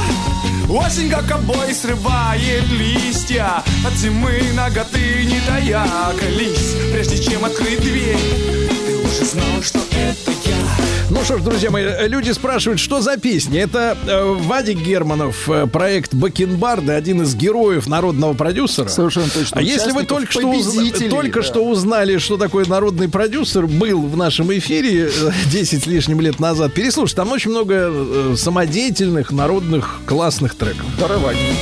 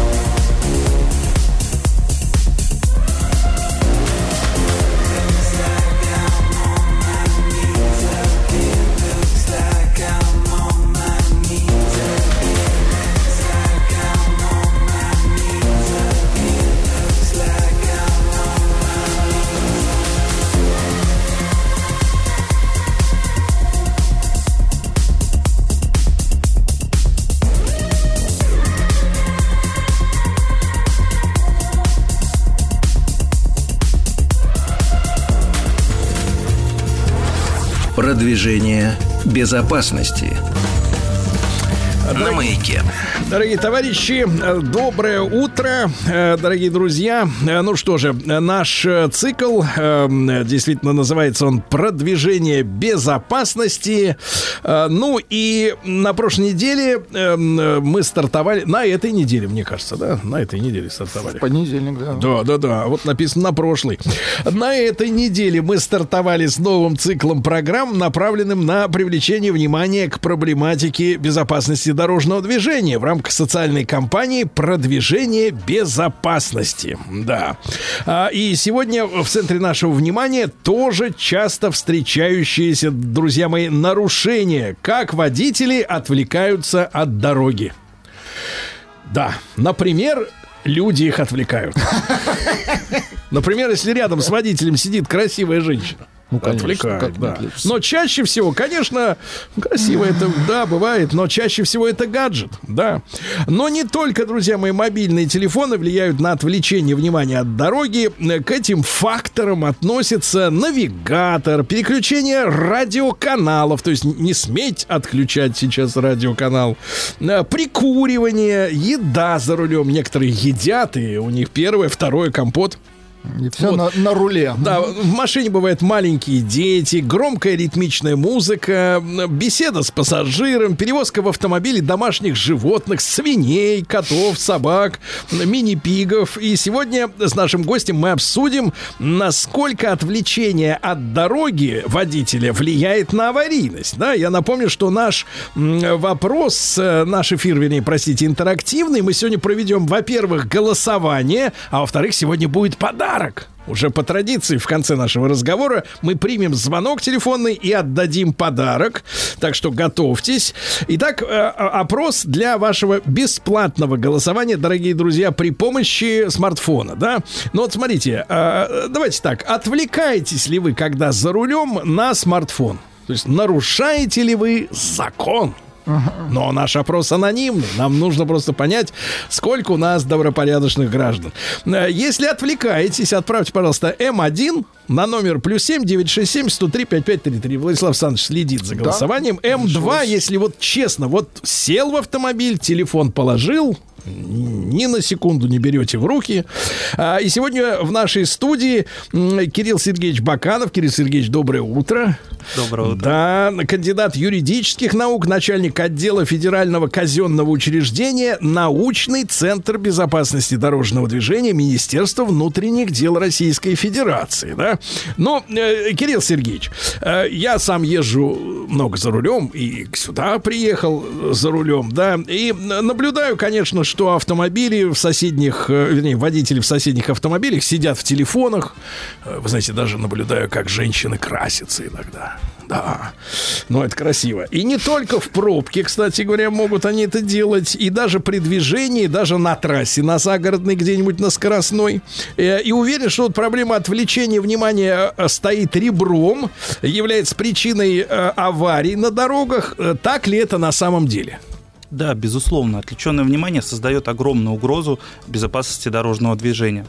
По данным Всемирной организации здравоохранения, разговор по телефону увеличивает риск попасть в ДТП в 4 раза. Это научные данные. Да. А если речь идет о наборе текстового сообщения, то этот риск увеличивается более чем в 20 раз. Просто представьте, за одну секунду движения транспортного средства на скорости от 70 до 90 км в час оно преодолевает порядка 15 метров. И если у нас на набор текстового сообщения или прочтения уходит порядка 5 секунд, то за это время водитель может преодолеть расстояние более а, или равного футбольному полю. Конечно, за это время может очень сильно измениться дорожная обстановка. Да, да, да, да, да. Вот э, еще один из запасных э, маневров это выезд на встречную полосу, да. И если навстречу движется еще и водитель, который отвлечен от дороги, то это с большой вероятностью приведет к серьезной аварии с тяжелыми последствиями. Э, такие ситуации не редкость. Э, есть ли какие-то приемы, чтобы сохранить вот внимание на дороге, особенно при долгих поездках? Да, безусловно. В первую очередь необходимо подготовиться к поездке. Покушать, выпить водички, настроить гаджеты. Выпить, Надо- закусить, но по-другому, товарищи. Да, чтобы в процессе не отвлекаться, поговорить с э, родными, близкими, а, настроить зеркала, настроить любимую радиоволну, чтобы в процессе не пришлось переключаться. И подключить телефон громко, говор- громкоговорящей связи и так далее. Ну а если в процессе возникает необходимость, то лучше остановиться. И если мы говорим о дальних поездках, то в целом очень сложно долго э, сохранять концентрацию на дорогу. Поэтому и нужно делать, или, скажем так, остановки, и соблюдать режим труда и Ну, отдыха. с вашей точки зрения, через какие промежутки надо останавливаться? Ну, рекомендую, рекомендуется от трех, от трех до четырех часов. Если мы за рулем, то необходимо сделать остановку. И как раз тогда можно попить водички, перекусить, пообщаться с родными. Пообщаться с родными, это хорошо, да. А, ну вот сейчас, смотрите, повсеместно появляются камеры, которые фиксируют э, многие виды нарушений, да, не только скорость, э, условно говоря, или там поворот не из того ряда, но и не пристегнутый ремень безопасности, и самое интересное, что фиксирует использование телефона во время управления автомобилем. Э, штраф весьма внушительный, полторы тысячи рублей. Жалко, Владислав Александрович, да? Полторы Это тысячи. серьезные деньги. Да, да, да. Вот насколько это вообще действенная мера, какая у нас статистика есть э, наказания за вот это нарушение? А в целом э, институт фото- фотовидеофиксации э, считается очень эффективным. Это подтверждено и отечественной наукой, и зарубежными данными. Если говорить именно о выявлении правонарушений, связанных с использованием мобильного телефона в процессе управления транспортным средством, то развитие таких комплексов в разы увеличило число пресеченных правонарушений. Если говорить за последний год, от 22 к 21, у нас число пресеченных правонарушений, таких с помощью фото-видеофиксации, выросло практически в 100 раз. В 100? Да. Да вот представьте, если в прошлом году было пресечено 120 тысяч э, нарушений, о которых мы говорим, 90% из них были пресечены с помощью камер фото-видеофиксации. Поэтому мы считаем это очень действенной мерой, и в дальнейшем она только будет развиваться. А вот э, те- камера фиксирует телефон около головы или даже в руке, вот когда смартфон люди используют? Ну, Но они используют там очень, скажем, более сложные схемы. Конечно, безусловно, это и положение руки, и нахождение телефона, и манипуляция. То есть фактически там даже привлечена нейросеть для фиксации нарушения. То есть, ну, это не только недостаточно просто держать телефон в руке. Мгм. Более сложная схема, как раз чтобы. А камера не отсечь. может перепутать, например, телефон с со стейком. Например, человек едет и э, потихонечку грызет. Ну, гипотетически, наверное, любые ошибки возможны, да, никто от этого не застрахован, но в целом, как говорю, изначально нейросеть а, определяет, то есть по программными средствами, но а после этого все равно человек просматривает материалы. Поэтому определенная система защиты от ошибок существует. Но качество камеры уже позволяет вот так детализировать действительно Да, всё. как- Понимаю. А как еще можно, вот, э, э, Кирилл Сергеевич, воздействовать на водителей и вот добраться прям до печенок, донести до э, сознания того, что э, отвлечение от дороги приводит к серьезным дорожно-транспортным происшествиям? Ну, конечно, самый главный наш инструмент – это просвещение граждан, пропаганда безопасного, безопасного участия в дорожном движении. До людей нужно донести те риски, которые создает отвлеченное внимание, и, и периодически, систематически напоминать. Для этого и проводятся всевозможные социальные кампании. Но они понимают, но, как вам кажется, есть прогресс вот Да. в осознании опасности? Да, но всегда хотелось бы больше. Никогда нельзя, скажем, самоуспокаиваться в этой части. Да, вот, э, э, Кирилл Сергеевич, а какие еще факты входят вот в перечень отвлекающих водителей от дороги? Вот, например, женщина красит губы за рулем. Они почему-то красят за рулем. Я не понимаю, почему. Чего они дома не красят, непонятно. То ли они едят потом, то ли еще что-то, то ли... Удобно установлено зеркало просто. Да, да, а оно ведь не для таких целей там установлено, да. Вообще это отвлекает э, и соседних водителей тоже. Они видят, как она там вот это намазывает все это себе. Да, конечно, это отвлекает. Но вообще говорить о перечне фактов, отвлекающих внимание, их очень много. Это все, что может заставить водителя переключить свое внимание от дороги.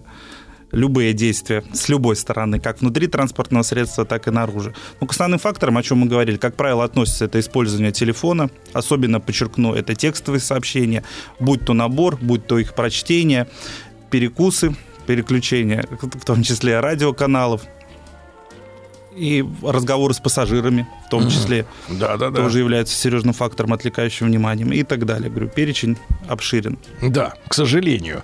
Вот помимо использования гаджетов, э, э, как-то вот штрафы регламентируют эти нарушения? То есть мы можем еще за что-нибудь оштрафовать его?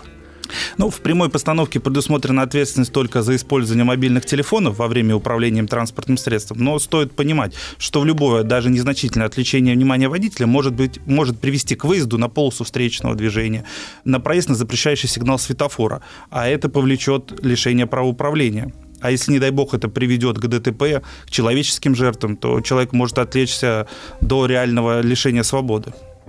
Это логично. А, вот э, какие же меры, вот кроме штрафов, сейчас применяются для борьбы с проблемой отвлечения внимания за рулем? Да, ну, первое, как мы с вами уже отмечали, это просвещение. донести до граждан опасность, риски, которые представляет отвлеченное внимание. А в целом всегда, конечно, воздействие на любой фактор риска – это комплекс мер.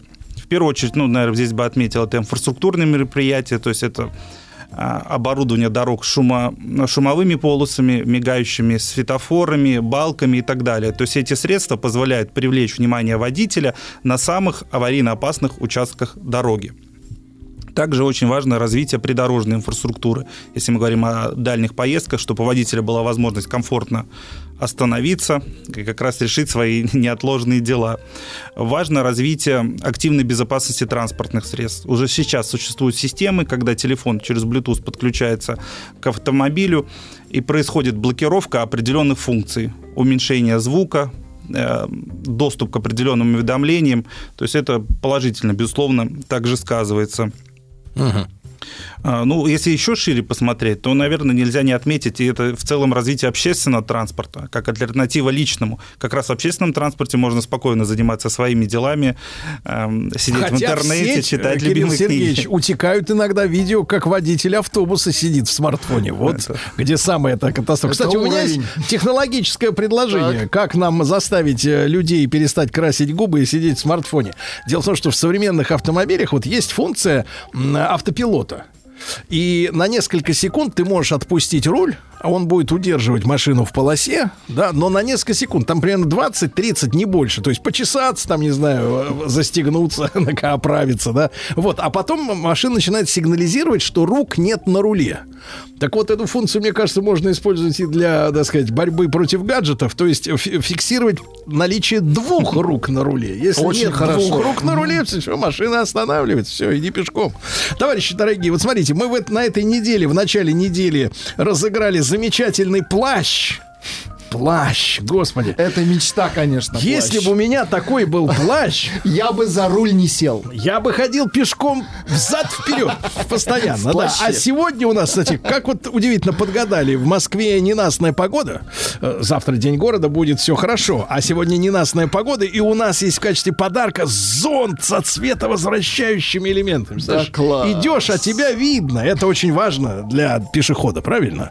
Вот. И, да, товарищи, значит, у нас есть вопрос для вас, а вы знаете, что есть телефон в студии. Московский код 495-728-7171. Если вы не из Москвы, то мы отправим вам зонд почтой Р- России. Вот. Э, Ну и, короче, у вас есть возможность выиграть этот прекрасный подарок. Э, Вопрос такой. Э, Когда и где, ну, точку геолокации не надо указывать, в общих чертах, где в России появились первые камеры вот этого нового типа, которые умеют фиксировать разговор водителя по телефону во время движения. Город и примерное время, месяц, год, да? Э, Где, когда появились такие камеры, 728-7171, давайте-ка примем э, первый звонок и посмотрим, насколько у нас наблюдательные. Может быть, кто-то уже был оштрафован в это время, да, и заметил, что эти камеры появились, а, так сказать, на улицах наших городов, да, Владислав Александрович? Я так понимаю, что э, вы бы тоже хотели иметь замечательный Конечно. зонт. Нет, прежде всего, конечно, плащ. Да, зонт, друзья мои, со световозвращающими элементами. Э, Александр, вы нас слышите? Александр, доброе утро. Да. Доброе утро. Да, Саша, доброе утро. Пожалуйста, ваш вариант. Год, месяц, место. Где появились Страна. камеры? Да. Э, Россия, 2008 год. Россия 2008 2008 год, Александр. Желаем хороших выходных. Да, прекрасно. У нас три попытки. Три Давайте. попытки. Иначе, иначе зонт вместе с плащом. Вместе с Мэри Поппинс. Да, улетит. э, Вот. Мимо вас. Давайте, друзья мои. Так. В этот год, в принципе, фотофиксация появилась, о чем Александр сказал. Да-да-да, в принципе, в 2008 В принципе. То есть 15 лет вот как раз, да, имеется в виду. Хорошо, но мы, мы именно о камерах, которые умеют э, вас э, уличить э, разговаривающим по мобильному телефону за рулем, да? Вот 728-7171, дорогие друзья, давайте попробуем еще разок, Владислав Он Александрович. перегрет наш э, телефонный Перег- аппарат. Неужели Да, Слишком много настолько, желаний. неужели настолько Слишком. хочется зонта, да? Вот. Ну, тогда, э, Кирилл Сергеевич, э, вот скажите, может быть, есть личный опыт? Как вы себя, вот э, каким усилием воли ограждаете от того, чтобы взять в руки телефон? Вы же человек уважаемый, научный сотрудник, да, вам наверняка люди звонят, они же не знают, вы в этот момент за рулем или идете пешком, или спите. Как вот, как вот себя пересилить и не брать его в руку? Ну, ставить на беззвучный режим, а в крайних случаях даже иногда приходится откладывать в бардачок. Потому что, ну, сложно сконцентрироваться. Вот, правильно. Дорогие друзья, имейте мужество э, ставить на беззвучный режим. Да, э, кстати, оградит вас от неприятных сообщений. А, давайте попробуем еще. У нас есть Владимир Вла-. Вла- Володь, доброе утро. Здравствуйте, доброе утро. Доброе утро. Да, Володя, месяц, год, место. Ой, вот место, по-моему, Казань. Так, Казань, отлично. Сейчас, а, а время примерно? Да? Ну, хотя бы наше время. Наше время или до нашего времени? Конечно, наш. Так, Конечно, когда, наш. какой год? А, попробую угадать. Точно не знаю. Наверное, 18 год. 18 видишь, на 10 лет накинул уже ближе, да. До Анита в Казань шлем наш... Методом Нет, научного тыка. Шлем большой привет, да-да-да-да. И третья попытка, дорогие товарищи, третья попытка. А, Я еще раз напомню наш вопрос. Когда и где в России появились первые камеры нового типа, которые фиксируют разговоры водителей по телефону во время движения? Давайте на, На связи Пермь. Пермь. Пермь. Доброе утро, товарищи. Здравствуйте. Добрый Может день. быть, в Перми? Да. Добрый день уже, у нас в Перми. Ну, конечно, не Хорошо, будем торопиться, не будем, как вас зовут, да? Виктор Иванович вас приветствует. Виктор Иванович, большой привет. Итак, город и э, год хотя бы, давайте, хотя бы год. Ну, я, я думаю, еще надо накинуть пару лет. Может быть, 19-20 год, Россия. Пару лет, 20-й Россия, а город, ну давайте, ну, пермяки же знают название этого города, они туда звонят.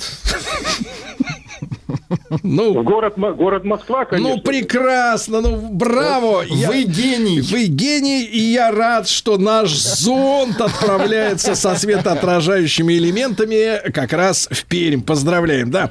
Значит, Владислав Александрович, результаты нашего опроса мы исследовали на честность нашу аудиторию. Так кто из наших слушателей нарушает это правило обращения? Ну, наши слушатели считают, что 68% правильно используют и 32% неправильно. 32 признались, что они нарушают. Они все-таки, да, хитрят, Нарушают, хитрят. да. Но все равно цифры обнадеживающие. Будем работать. Да, будем работать, Кирилл Сергеевич. Ну и хочу поблагодарить нашего сегодняшнего гостя за интересный, полезный эфир, который способен сохранить жизнь и здоровье, правильно?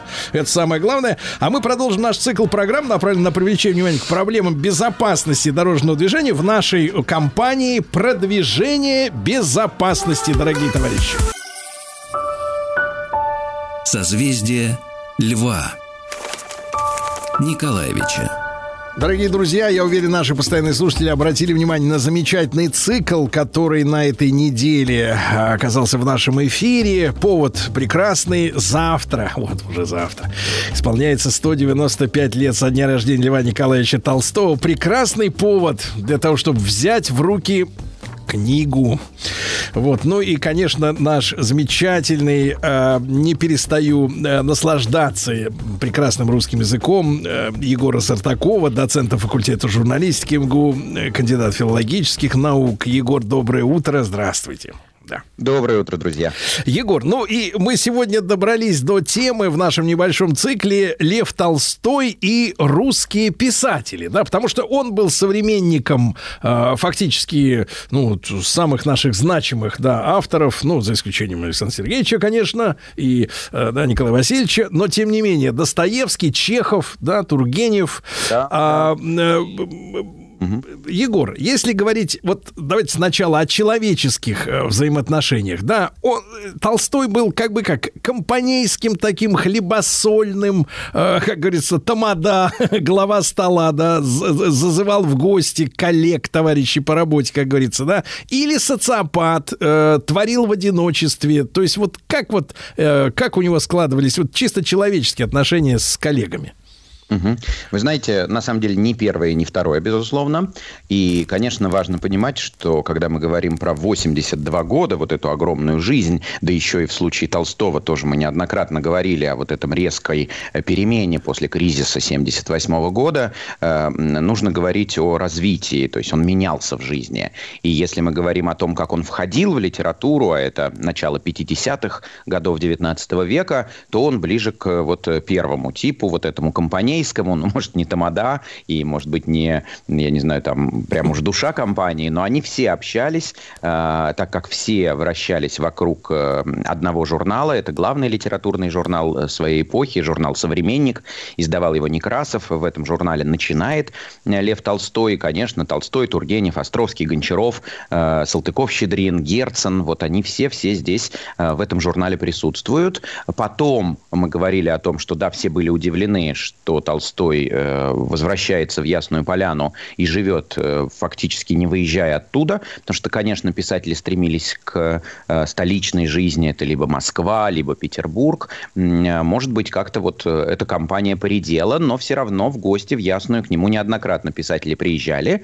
А если мы говорим уже о более позднем Толстом, то есть уже после кризиса 78 года, речь уже идет о том, что, конечно, они, вот эти писатели следующего эшелона, следующего поколения, это Гаршин, Короленко, Чехов, потом еще следующего поколения, он же был знаком со всеми писателями второй половины 19-го, начала 20 века, до Мережковского и Блока.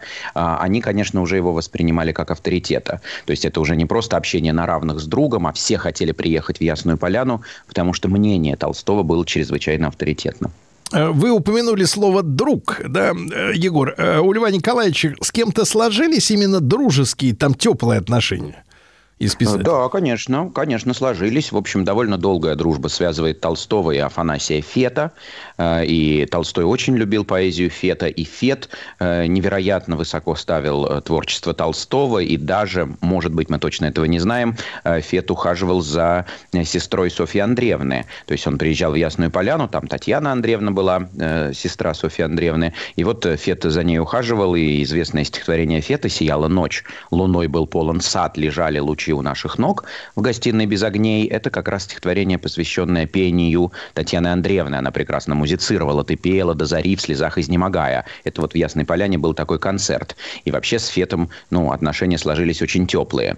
На определенном этапе, когда Толстой только входил в литературу, потому что получается, что он чуть позже вошел, чем, скажем, э, Гончаров или чем Тургенев, э, его э, под такое свое крыло взял уже тогда известный писатель Тургенев. И Толстой только приехал в Петербург, он даже поселился у Тургенева, где-то месяц они прожили. Ну, то есть, да, очевидно, что это тоже были дружеские отношения. Э, Потом, правда, вот э, эта дружба прервалась довольно а, так вот резко. Так что были друзья Толстого. Егор, а напомните, пожалуйста, вот причину конфликта. Что случилось?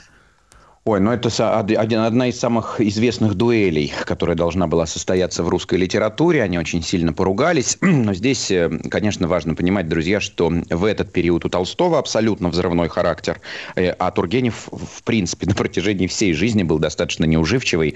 Э, Тургенев за жизнь успел перессориться со всеми русскими писателями. Это уже история про Ивана Сергеевича, а не про Льва Николаевича.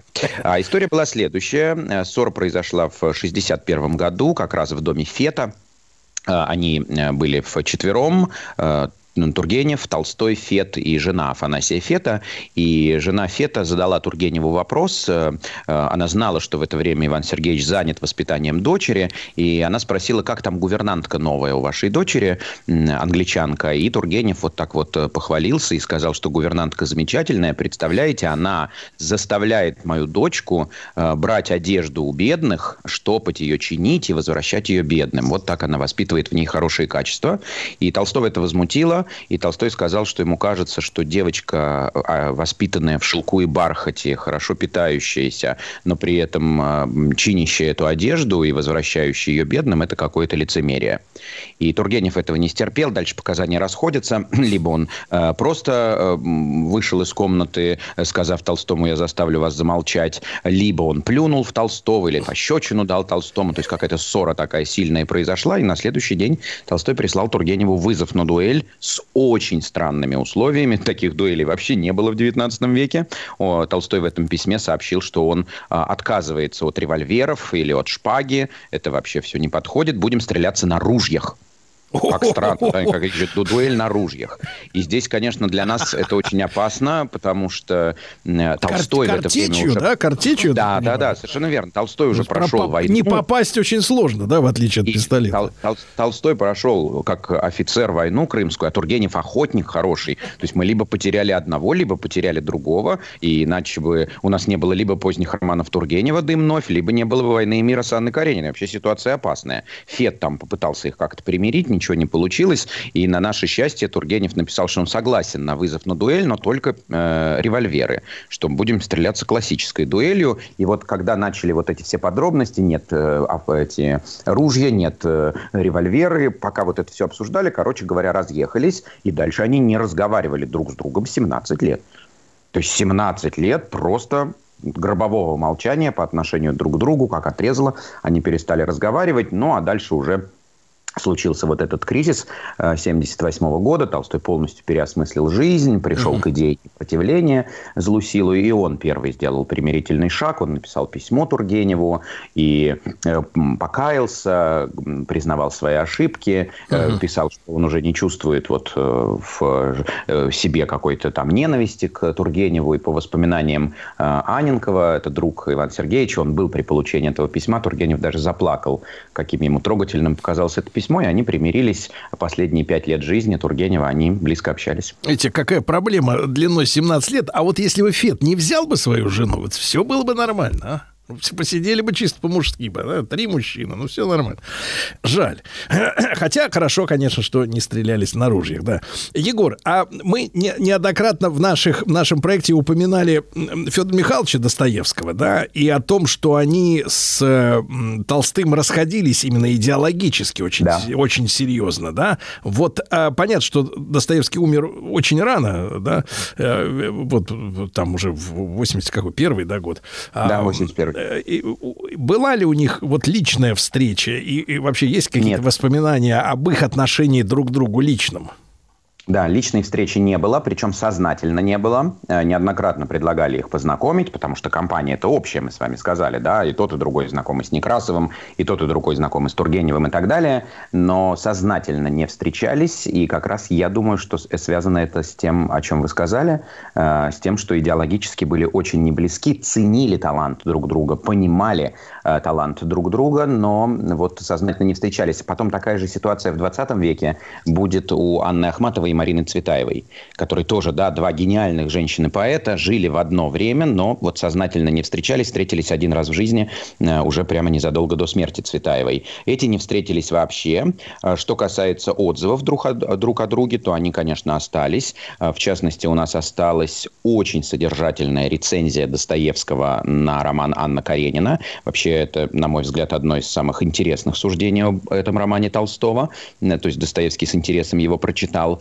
И ведь получается, что когда Достоевский умер, 81 год, у Толстого вот только случился этот кризис, кризис 78 года. И Толстой как раз начинает пропаганду э, толстовства, вот этой своей теории. Достоевский застает только кусочек небольшой, и по воспоминаниям а, Анны Григорьевны, э, супруги Достоевского, Достоевский был очень э, встревожен, переживал, он постоянно повторял все не то, все не то, все не так, даже хотел, э, сел писать письмо Толстому, и вместе с тем его очень испугало, ведь в этот период Толстой объявил, что он уходит из литературы, что он полностью посвящает себя философии, вот разработке э, этого направления, уйдет из литературы, и это тоже очень напугало э, Достоевского, но дальше, собственно, мы уже ничего не знаем. Единственное, только напомню, друзья, что в романе «Идиот» идиота зовут Лев Николаевич.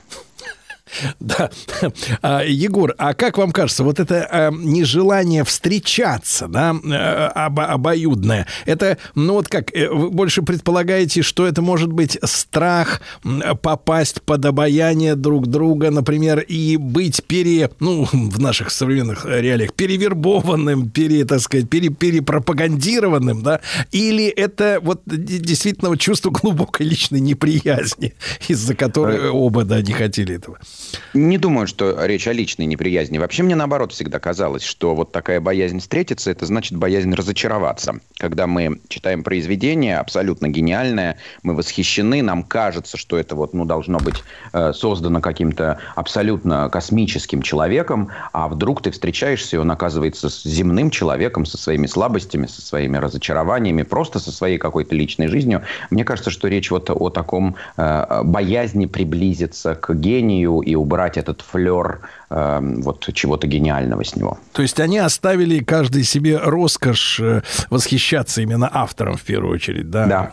Да, именно Не- произведениями. Мы, конечно, обязательно, друзья мои, поговорим и о Толстом э, в плане отношений с Чеховым. Чехова не стало э, тоже в начале 20 века, э, друзья мои. И наш цикл «Созвездие Льва Николаевича» посвящен 195-летию со дня рождения нашего замечательного писателя. Завтра исполняется 195 лет. Егор Сартаков с нами. Созвездие Льва Николаевича. Дорогие друзья, с нами Егор Сартаков, доцент факультета журналистики Московского государственного университета, кандидат филологических наук. Егор, так вот обещанная история с э, Чеховым, да, вот их взаимоотношения с графом. А, Да, ну, еще раз подчеркну то, о чем я уже говорил, друзья, что все-таки отношения с Чеховым не горизонтальные, они вертикальные. Разница в возрасте большая. Чехов на 30 лет младше, даже там, на 30 с небольшим лет младше. Но Толстой заметил Чехова, оценил Чехова и специально пришел к нему. Э, Чехов тогда жил в Москве, э, и э, у Толстого тоже Ясная Поляна, и же было на, сейчас в Хамовниках на улице Льва Толстого городское имение. Вот он к нему пришел, а у Чехова, Чехов таким открытым домом жил, у него всегда там много друзей всяких в доме было. У него же младший брат художник, там художники всегда собирались, э, друзья Николая Чехова, потом артисты тоже собирались. И вот э, по воспоминаниям Марии Павловны, это младшая сестра Антона Павловича, Толстого не узнали. То есть он пришел, пришел какой-то дедушка в валенках, э, в полушубке, его никто не узнал. Но когда все-таки Чехов понял, кто к нему пришел, он сразу всех выгнал, что авторитет, конечно, тоже для Толстого огромен. Они долго беседовали, и потом Чехов со смехом рассказывал, что на прощание, когда уже надо было прощаться, э, Толстой наклонился к Чехову и на ухо ему сказал, а все-таки ваши пьесы дурные. Вот я Шекспира не люблю, а ваши еще хуже, сказал Николаевич Толстой. И Да. Чехов с удовольствием пересказывал, что мои пьесы хуже, чем пьесы э, Шекспира. Но, опять, если серьезно уже, друзья, говорить, то Софья Андреевна э, напишет в дневнике, что неоднократно э, Лев Николаевич э, э, говорил о Чехове. Ни к одному из русских писателей он не относился так тепло, как он относился к Чехову. И вообще в конце жизни Толстой всегда говорил, что после смерти Гончарова, а Гончаров скончался в 1892 году, издавать можно только Чехова и меня, скромно говорил Лев Толстой. Егор, а, если говорить уже, подходит цикл наш к финалу, да, вот э, Толстой в последние свои жизни э, годы, а, став таким авторитетом, да, огромным глыбой такой, он э, являлся таким, ну, не знаю, как бы для русских писателей неким худсоветом или цензором, да, или человеком, который, чье мнение было очень важно, э, отслеживал ли он новые вот публикации, новые книги, да? Был ли он таким вот, э, ну, не знаю, слово смотрящим, наверное, неуместно в литературе, но, но что-то вроде этого. А, Безусловно, отслеживал до конца, даже хотя мы и говорим, что в конце жизни вроде уже как бы из живого литературного процесса он уходит, он смотрел, что пишут, и оставлял нам свои оценки, и, например, оценивал Бунина, Горького, то есть вообще уже следующее поколение э, писателей, даже уже в постчеховское время, те, кого мы называем писателями 20 века, и это свидетельствует о том, что э, вот э, его мнение оно звучало, и они его знали, и оно для них было авторитетно. Но вместе с тем Толстой никогда не брал на себя фигуру цензора, то есть не бывало такого, чтобы э, к ему привезли произведение, он сказал, ну вот это напечатайте, а вот это вот не печатайте. Сожгите, да. Да, да, это уничтожьте. Нет, такого, конечно, не было. Егор, а, кстати говоря, вот Горького вы упомянули. Горький же, может быть, даже в чем-то близок, хотя граф он такой напускной в косоворотке, а тот настоящий из народа. А у Да. него сложилось ощущение э, к Алексею Максимовичу какое-то? Да, конечно, сложилось, и они встречались. Э, э, Если говорить об отношении Толстого к Максиму Горькому, то, конечно, э, нужно понимать, что он застал вот самое начало Горького. Это романтические ранние произведения Горького. Ну, как-то большого впечатления на Толстого они не произвели. Если говорить об отношении Горького к Толстому, то Горький всегда говорил, что мы должны разделять гениального писателя и вот такого слабого мыслителя. Потому что Горькому не близка, особенно в этот период, когда он увлечен Ницше, ему не близка вот эта философия непротивления злу силою, но как писателя он, конечно, э, конечно, Толстого признавал. И вообще вот, э, чтобы вы понимали, вот как-то, правда, если подытожить к вопросу о писателях, и их отношении к, ко Льву Толстому, я всегда вспоминаю вот этот факт, он меня самого невероятно трогает. Представьте, э, когда Иван Сергеевич Тургенев, уже упомянутый нами сегодня, умирал, а он умирал во Франции, э, очень тяжело, у него был рак спинного мозга, и он умирал э, в окружении другой культуры, другого языка, там никто не говорил по-русски, и он пишет чуть ли не последнее письмо прямо перед смертью Льву Толстому, и в этом письме он, смотрите, как замечательно пишет, он пишет «Милый, дорогой Лев Николаевич, я на смертном одре, э, возможности выздороветь уже нет, и поэтому в последний момент я еще раз хочу вам сказать, как я был счастлив быть вашим современником. Как я счастлив, что по-русски звучат «Война и мир» и Анна Каренина. Давайте же гордиться, что мы говорим и пишем на том же языке, на котором написана э, Анна Каренина и «Война и мир». То есть вот уже умирая, Тургенев совершает этот красивый жест. Тургенев, автор стихотворения «Русский язык», говорит о том, что вот это то, что делает нас русскими. Нас русскими делает язык Льва Николаевича Толстого.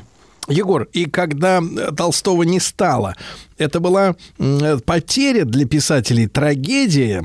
Вот э, что они именно переживали из-за этого? Колоссальная трагедия. Александр Блок в дневнике напишет, я вообще не понимаю, как теперь можно писать, когда нет этого авторитета. То есть для Блока эстетически максимально далекого символиста, по- поэта другого времени. Толстой это глыба, но мы должны с вами понимать, друзья, что тогда это была трагедия для всего человечества. А Газеты от Нью-Йорка до Токио писали о том, что человечество облеклось в траур. Мы потеряли гениального писателя, весь мир скорбел, и все внимание мировое было приковано к Ясной Поляне. Друзья мои, Егор Сатаков, доц- доцент факультета журналистики МГУ, кандидат филологических наук э, в нашем коротком цикле, посвященном Льву Николаевичу. И завтра 195 лет со дня рождения Толстого. Спасибо большое.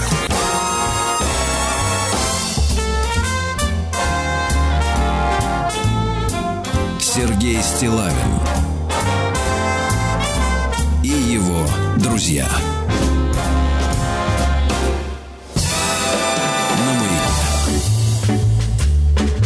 Может быть, я тебе растолкую, объясню популярно, почему выбирают дорогу морскую настоящие парни, идти в матросы и капитаны. Имеем мы законные права, три четверти планеты, моря и океаны. Острова, остальное острова. Три четверти планеты Моря и океаны. Остальное острова, остальное острова. Дальше видят из мачты, из борта Дальнозоркие души. Если будешь держаться на палубе твердо Устоишь и на суше Тайфуны, штормы и ураганы. Преодолеть положено сперва Три четверти планеты Моря и океаны. Остальное острова, остальное острова. Объявляю по радио верность За отсутствием почты Для морячки такая проблема, как ревность Остается без По той причине Весьма желанна На берегу матросская братва Три четверти планеты Моря и океаны Остальное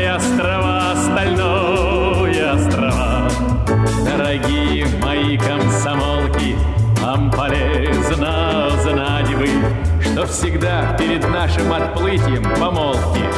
А с прибытием свадьбы для нас в Одессе цветут каштаны. Владивосток зовет нас и Москва, три четверти планеты, моря и океаны,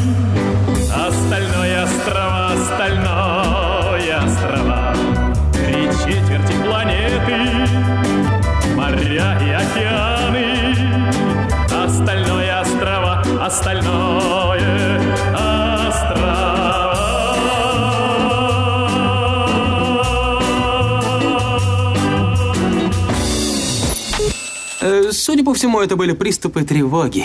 Что? Страха, синдром паники. Могу прописать успокоительное. Эй, взгляни на меня. Я что, на паникюра похож?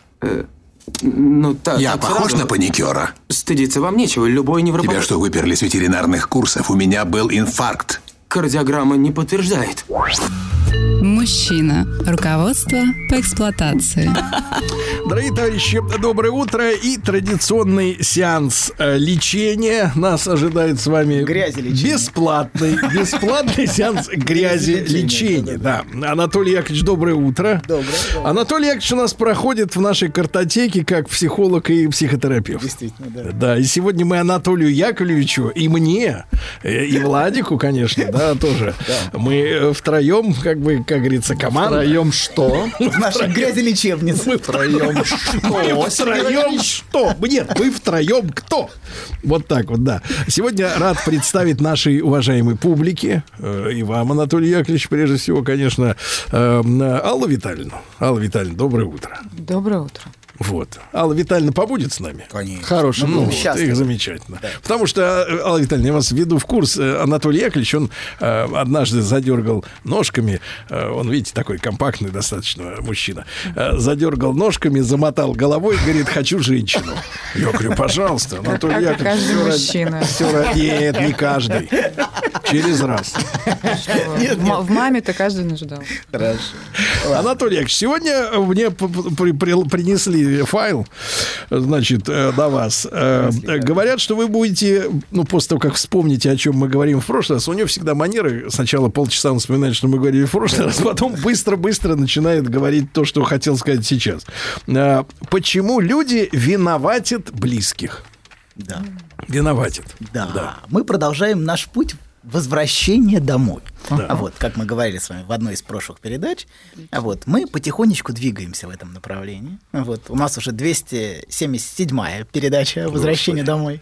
Помните, были этот, был этот, э, лет- летели два экипаж, помните, все падал и падал, там был, помните такой, в 90-е годы. Э, Северо-Причерноморский да, да, да, экипаж. Да, да. Вот мы- у нас с вами 279 серия. Вот, напомню, давайте, о чем мы говорили в прошлый раз. Мы говорили с вами о том, что есть такая вещь, как надлежащие чувства. То есть чувства, которые мы должны испытывать. Мгм. Причем не просто изображать и демонстрировать, а именно испытывать. И некоторые люди... а- Чтобы быть хорошими людьми. Ну, чтобы быть приличными людьми. Не, не- не как мы с вами. На похоронах надо грустить, Надо. на свадьбе радоваться, Надо. все четко. Да, да, да. Вот. При рождении ребенка родителей ликовать. детей любить, да, рождение ребенка отмечать радостью. Вот. И некоторые люди не испытывают надлежащих чувств и чувствуют вину за это. И ощущение, что с ними что-то не так, особенно женщины. О! Женщина, да, может пригодится нам Алла Витальевна. Да, наверное, со мной что-то не так, раз я не испытываю. Да, хотя бы, хотя правильно испытывать, и они часто мучаются виной. Вот. И... Не они, ты говори вы. Вы. Вы. Вы, да. Вы. Так вот. Вы мучаетесь. Наконец-то вы можете себе это позволить. Да. Так вот, есть люди, смотрите, которые, да, чувствуют вину от того, что не испытывают того, что ожидается от них. И мы об этом говорили в прошлый раз. Но это Да. наиболее чувствительные. Да. А сегодня мы поговорим про других членов семьи, которые попроще, поагрессивнее и склонны, наоборот, к театральной демонстрации надлежащих чувств. Причем, чем меньше реальных чувств, тем сочнее и пошлее демонстрации бывают. Очень театральные. Рассказ всем про то, чего в реальности не испытываешь. Это как вот бессознательное самооправдание. Ой, я так люблю своего мужа, может демонстрировать женщина. Ой, мне так важны мои дети, может демонстрировать мужчина. Мои внуки для меня все... Нет, это другая бабушка, не ваша. Мои внуки для меня все. Вот. Дети – это такое счастье. Анатолий, вот, у да. вас очень маленькие, аккуратные детские ручки, но стучите вы Они ими очень громко. для- Очень громко, для да, цигун. Идеально подходит для цигун. Вы знаете, в позе дерева стоят. Руки под Они стол. идеально, идеально. Вот. Хорошо. Вот. Так- Рискованно под стол. Да-да-да, ну это вам надо привыкать к папаше. Вот у нас тут говорят лечебница. Вот. Иногда ты прям, ты прям чувствуешь, знаете, что люди переигрывают, убеждая себя в этом.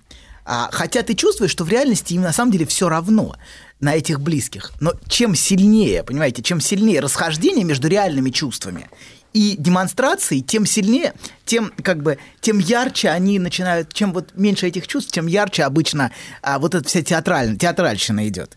Вот. И на самом деле, чем сильнее расхождение между реальными чувствами, и, и тем, что выражается, тем на самом деле сильнее вина. Вина не за то, что тебе все равно. Вот. В этом, пожалуй, нет вины. Никто не обязан никого любить. Любовь, она просто случается. Вот. Или, ну, Ну, как, грустно, как, как не, не обязан? Как мать может не любить ну, сыночку? так бывает, что А людям об случается. этом забыли рассказать, мне кажется. Или наоборот. Да, но так бывает, что любовь не случается. Так бывает, что не случилось, что ну не, не любит она своего ребенка. Ну что тут поделаешь? Вот. Да, хотя, конечно, Погодите, давление погодите. Так мы договоримся до того, что не любит он свою родину, это Нет, тоже нет, нормально. Нет, нет. Это разные Нет, вещи. это разные вещи. Вы абсолютно. путаете? Абсолютно. А как же измена? Нет, нет, нет, нет, нет. Нет, он, он любит родину. Вот. Короче говоря, да, ну не случилось. Но без- вина не, за, не, не совсем за это. За это, конечно, есть вина. Вина скорее за ложь. Ведь в глубине своего существа ты всегда знаешь, когда лжешь, что в реальности тебе э, покласть. Э, положить. Нельзя так Пок- говорить. Поквасть, поквасть, поквасть. Всё равно. Пок- хорошо, пок- поквасть. До лампочки. До, лампочки, до лампочки, до лампочки. Но в этом, понимаете, очень трудно себе признаться. Чем сильнее глубинная вина, тем ярче вот эта демонстрация. И демонстрировать окружающим и самому себе эти надлежащие чувства. Причем главное переживание, которое нужно скрывать от других, это что мне... эм, Не все равно. не все равно, не все равно, да-да-да. И можно быть даже обиженным, даже злиться, ненавидеть, но нельзя быть равнодушным, особенно к близким. Вот близкие это вот нельзя, нельзя быть равнодушным. Вот. И, да, и одни испытывают вину, а, значит, а другие, наоборот, начинают театрально демонстрировать свое неравнодушие. Я вас так жду, но ведь у вас никогда нет на меня времени. Я вас так сильно люблю, я ни одной ночи не спала, переживая за вас, а вам плевать на меня. Вот обязательно добавится дальше. Так вот, есть весьма распространенный выход, чтобы сбежать от вины. Это выход, к которому прибегают очень многие. Это переложить свою вину за ложь на тех, о ком ты беспокоишься. То есть нагружать виной своих близких, обвинять их в равнодушии. Вот давайте возьмем пример матери и дочери. Так. У нас сегодня будет такой радикальный пример. Вот. Мы, это отдельные матери, давайте так, отдельные матери. Не, и- и- Ну, конечно, мы не берем нашу коллективную мать. Нет, нет, нет, коллективная мать нет, но исключительные нехорошие Попро- матери. Попробуйте взять. Да, взять мать невозможно. да. Мать возьмет кого То есть мы берем больную мать, Взять можно женщину. Давайте, да. отдельно взятая А неправильная мать. От матери может только Давайте. бегать. Да. Вот, так вот. Давайте, значит, возьмем для примера неправильную. Вот все разговоры таких матерей с близкими, особенно с дочерьми, начинаются с претензий. Вот дочь, например, звонит. Так. А первый вопрос какой она слышит? Почему ты не звонишь? Очень часто. Она звонит, Да, а а, почему ты не звонишь? почему ты, почему ты мне не звонишь? Вот. Или дочь обычно сразу начинает оправдываться. А, например, честный ответ был бы такой. Да потому что тебе покласть, поэтому... Не зва- покласть, а все равно. Извини, все равно, все равно. Вот. Тебе как раз и не нужно, чтобы я звонила. Тебе нужно меня обвинять в том, что я не звоню, чтобы самой не чувствовать вины. И это же избавляет, понимаете, от вины. От тебя, э, собственно. Тебе нужно обвинять меня именно в этом. Вот. И в реальности тебе все равно, и тебе самой же не хочется звонить. Но тебе гораздо проще обвинить меня, что я не звоню. Она может, ну, дочь может так думать. Или такая претензия, почему ты мне ничего не рассказываешь? Вот. Честный ответ был бы такой. Да потому что тебе не интересно, поэтому и не рассказываю. Я ни разу не видела живого интереса к тому, что я говорю. Или вот такая претензия. Почему мы не разговариваем? Вот очень типично. Это, это мой- Сергей уже слышит отношения с женщиной. Да-да-да, что нужно разговаривать. Тут другое немножко. Честно было бы сказать, да попробуйте по-настоящему я что-нибудь скажу, что я думаю, чувствую. Ты тут же начинаешь все критиковать и обесценивать. И есть такие женщины, которые бесконечно а, критикуют все, что говорит им дочь. Вот. И не только дочь, да. Вот. Проезжай с только катком. женщины. Да. Да. проезжаясь катком. Что... Нет, нет, Алла Витальевна, мы сейчас вот про женщин. Сейчас, Сейчас про про мать, про мать про и плохих, дочь. про мать и плохую мать, да, да, Плохая. мать. да, да, да, все. Тема. У нас тема. Да вот. И, короче, они проезжаются катком. Да, и что я, я и ощущение у этой, у этой то- то- я, я тебе скажу, а ты все делаю не так. Все не так, все не то. Но проблема в том, что даже в этой Михаил критике, Захарович. если вы прислушаетесь, в реальности никакого живого, настоящего интереса нет. Если вы присмотритесь к этому, вы увидите, что это просто часто какая-то формальная, пустая, и в этой критике, в этой критике, она как исполнение какого-то номера, знаете, в котором нету ничего действительно... То есть бывает критика, знаете, такая, которая заинтересованная в том, что... А это какая-то такая общая, знаете, все не так, все не то, все плохо, ты живешь неправильно, вот. Или, например, такая претензия к дочери. Ну, интереса в этом тоже нет никакого. Вот или такая претензия к дочери, ты всегда что-то скрываешь. Вот, например, тоже такое может звучать. Вот. Поверхностный ответ был бы такой. А, да. Потому что тебе все равно. Чуть глубже, да. Ответ чуть глубже был бы. Я скрываю, чтобы избежать критики, например. Но глубинный ответ, я думаю, скорее такой, если самый глубинный. То, что скрывается, на самом деле располагается не на моей стороне. Вот. Это как? Ты сама от себя скрываешь, что тебе на самом деле ничего не интересно. То есть то, что, ты, то, что скрывается, располагается скорее на, на, на стороне матери, а не на стороне дочери в реальности. А, а скрывается то, что никакого интереса там реального нету. Вот, а, тебе, в общем, это не, не нужно. И на самом деле в сердцевине всего лежит равнодушие. И очень часто это равнодушие, да-да-да, отравляет, отравляет отношения матери и дочери. Вот, да. И, а, да, или, например, знаете, а, Так. такой ход конем. Давайте. Самая вот близкая к истине, она может звучать как обвинение дочери. Но в этом обвинении есть определенная истина. Сейчас поясню. Тебе плевать на мои чувства. Вот очень часто звучат такие обвинения. В реальности все правда скорее наоборот. Вот если присмотритесь, все наоборот. Плевать в этой ситуации скорее матери. Но она пытается от самой себя это скрыть, упреждающе обвинив дочь. Вот. И потому что, как многие матери разговаривают со своими дочерьми, вы можете увидеть, что в этом как раз нет никакой любви. Хотя они постоянно говорят, что они любят, как они дрожат. Вот. На самом деле в, это, в этом разговоре видна безжалостность и равнодушие матери к чувствам дочери. Они часто говорят, что любят, но те, кто любит, так не разговаривают. Понимаете, вот в чем проблема. А как разговаривать-то? Ну, те, кто любит, не, ну так, так не Те, говорят. кто любит, вообще не разговаривают. Например. Они просто Например. любят. Не начинают с того, что критикуют. Че, болтать во время любви это мобитон. Ну почему? По-разному бывает, Сергей Валерьевич. Надо молчать и слушать. Говорим про любовь матери к ребенку. Да. Мне кажется, да. Любовь матери к ребенку является разговором. Хочешь наказать, похвали, да? Хитрого, хитрого. Хитрого. Вот он бородатый. Бородатый, да. Так. Я понимаю, в студии, Хочешь похвалить, накажи. в студии ощущается некоторая скованность, но это пройдет. Чувствуется, чувствуется скованность, но ничего. Так. Отпустит, отпустит. Вот. Да. Вот. Так, доктор. Так вот, смотрите, а то, что так, кто любит, не разговаривает, это очевидно, в общем. Со стороны это видно. Так разговаривают те, кому все равно на самом деле.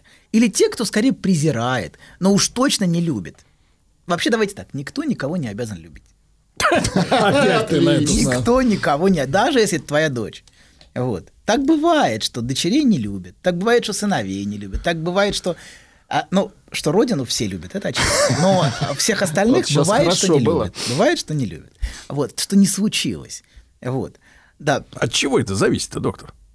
От своих собственных проблем каких-то внутренних, от конфликтов. От Вот сегодня была отношений. новость, Да. я ее вчера опубликовал. Ладно уж, помогу вам разгрести этот, э, так сказать, ваш завал. Давай, давай. А вот э, была новость, что вот эм, отцы, например, да, после развода с э, супругой э, часто, ну не часто, а в определенном количестве случаев, они э, не имеют такой эмоциональной, э, ну вот, любви к детям оставшимся после этого развода. Там указывается специалист, ну, наверное, менее высокого класса, чем вы, конечно, но указывает две причины. Э, Первое, что у женщины, э, которая вот проникается материнским инстинктом, у нее в несколько десятков раз больше уровень э, гормона окситоцина, который помогает ей вот, так сказать, да, наладить все это дело. А у мужчин, соответственно, в несколько десятков раз меньше, да, но это биологическая причина. А самое главное, что у нас так повелось в последнее время, да, что решение решение о э, материнстве принимает женщина. То есть она решает, э, готова, нет, хочет родить второго или третьего, или не хочет родить, да. И мужчина, он как бы имеет такой неповелительный голос, типа, давай-ка мы сейчас э, ребеночка сделаем, да, а он может сказать, ну, я, мол, готов, и она уже э, решит. А иногда бывает так, что он не готов, но она все равно решит, да, Да. сказав, что, э, как вы знаете, доктор, любимое выражение, не ваше, конечно, Не но, но не, не будем его в сует цитировать, да, и э, так происходит, что мужчина, он как бы оказывается таким пассивным участником э, беременности, да, э, вот, Что он несет? Что он несет? Пассивный участник вашей беременности. А я активный участник. Вот до- доктор объяснял это. И, кстати, это- и, кстати, Мужчина пассивный Да, пассивный. Ему сказали, например, ему сказали, Ну, давай, давай, давай Я займемся. перевожу, доктор. То есть мужчина ни при чем, если он пассивный. Если активный, значит Нет, он у него, у него в голове нет схемы вот этой, что он при чем, понимаете, да? Он просто... Ну, тоже бывает, что он ни при чем. Нет, это бывает. Нет, Такие истории он- тоже Нет, случаются. он-то думал, например, что это, э, так А, сказать, как его. говорится, радость. А тут э, последствия очень такие ли он, серьезные, да. И вот у него не возникает, грубо говоря, эмоциональной связи с детьми. Из-за да, этого, да. если, если, например, женщина после развода не сохранит теплоту отношений, то может нарушиться связь между... То есть Может. в женщинах дело. Да, да, все женщина, конечно. Это концепция. Все зависит от женщины, конечно. Связь прежде всего от женщины зависит. Да. Это концепция нашей грязи- грязелечебницы. Все виновата женщина, конечно. Во-первых, это удобно. Сложилось. Конечно, очень удобно. Очень Ну, удобно, тема передачи о том, чтобы винить близких. Нет, Нет, не близких, а мать. Бли- Давайте. А, далеких, далеких и близких. Далеких и близких. Далеких близких. Да. Потенциальных Свою мать и чужую. Давайте Чужих вот так элегантно. Недалеких близких. Недалеких, да. Недалеких. Анатолий Яковлевич, парируйте, пожалуйста. Нечего парировать. Связь теряется? Теряет. Что с окситоцином? Сейчас проверю. Доктор не Э, измерял. Алла Витальевна, окситоцин это что? Что, гормон любви. А он действительно у женщин выше, да, чем у... А Он у женщин э, в, как-то в период после рождения ребенка повышается. А, это эволюционно это- заложено. Да, да. Природой заложено. Механизм, А у конечно. мужчин он не повышается. Не бросила самка сво- своего детеныша. Мгм. А у мужчин, я так думаю, что я не, не эксперт. И, э, могу Нет, нет. предположить, что если мужчина поддерживает контакт с младенцем с, Так. э, э, достаточно регулярно, то тоже может как-то... Может, как-то и да. Слушайте, ну окситоцин, это гормон у мужчин, он тоже вырабатывается Может ли, во время кстати, объятий, например. Да, да, вот я всегда обнимаю людей. Да, да, да, да, да. Проверяю, нет ли бумажников обнялись, задних. Главное, детей Окситоцин любят все. Вот, а, а поможет, может Ну, ли помочь хорошо. в этом время, например, в это время в период вот как раз... э, Медикаменты. а, Да, да, какие-то БАДы с окситоцином, просто чтобы вот, да, вот как бы таблеточки в- проникнуться. И не надо обниматься. Это обнимашки. А, А, зачем мне надо обниматься? Зачем Меня БАДы, однажды, меня однажды пообниматься? пригласили в Москве на обнимательную пижамную вечеринку. Какая грязь. Папаша, я бы не стал рассказывать дальше. Мне кажется, Это так- называется. Я сказал только, что меня пригласили. Папаша. У меня не было пижамы. Вот чем проблема.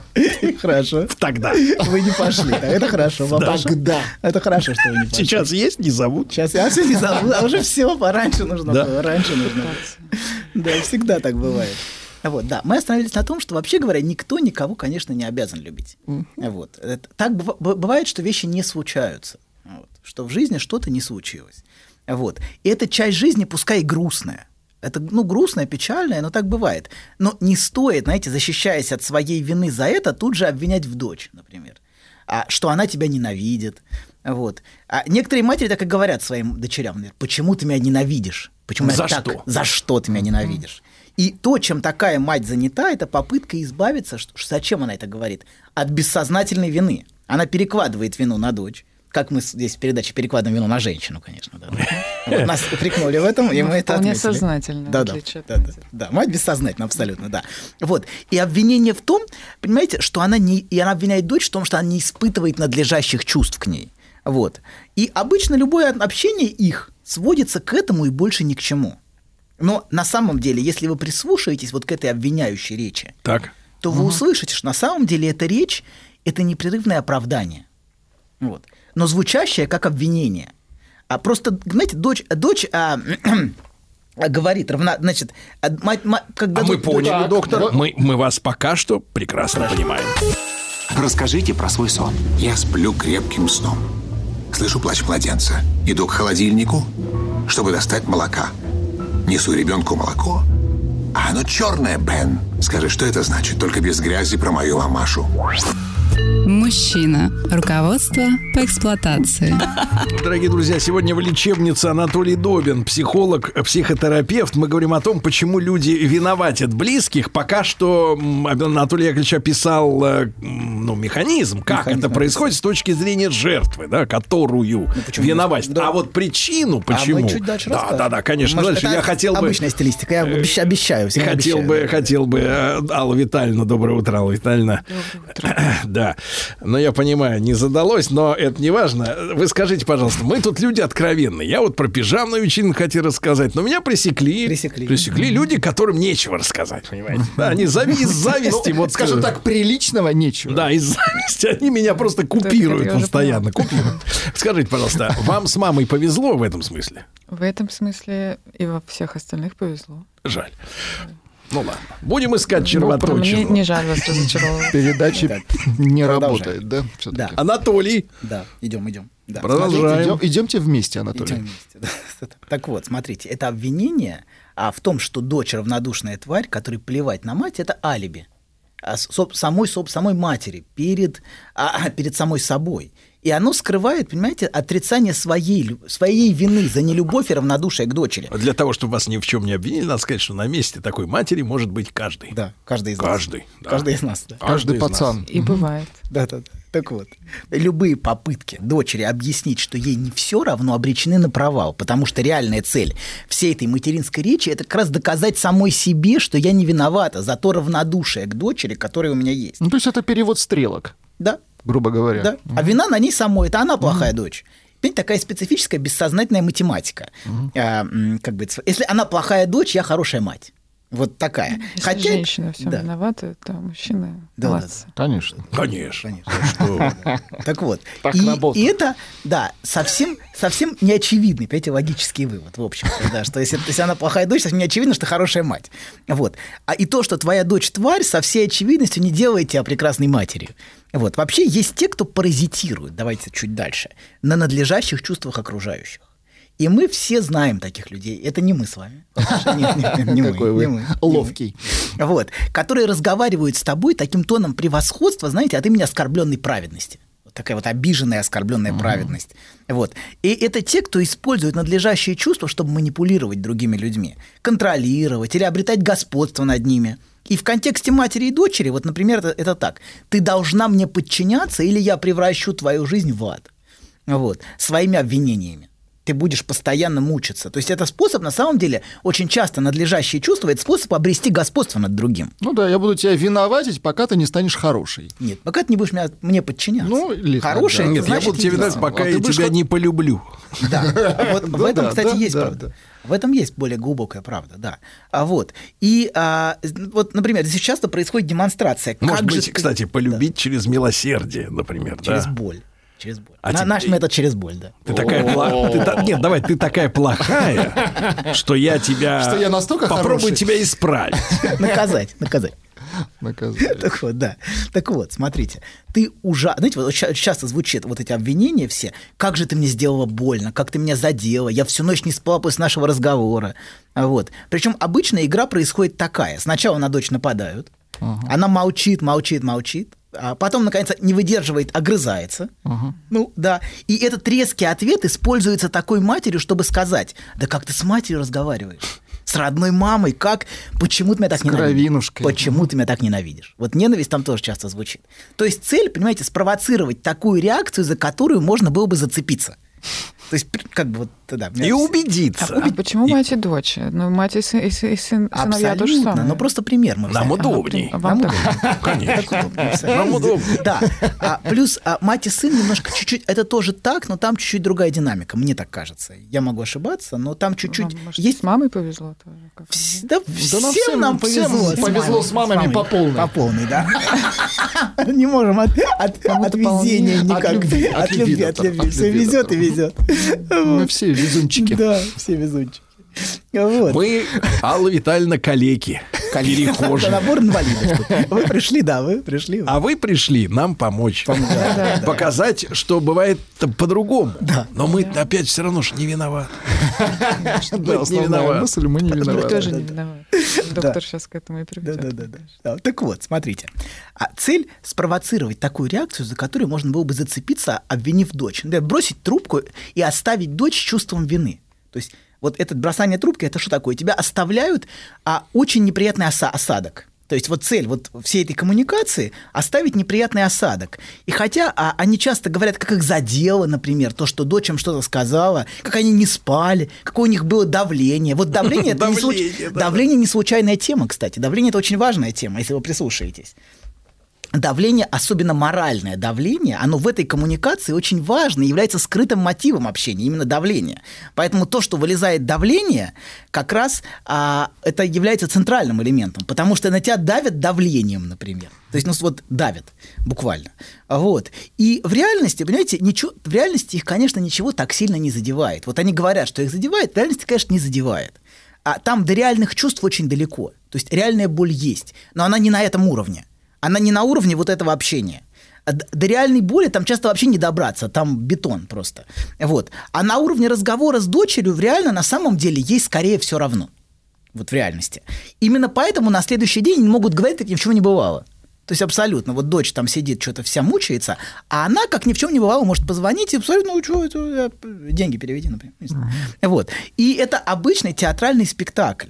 Но при этом забавно, что дочери реально мучаются виной.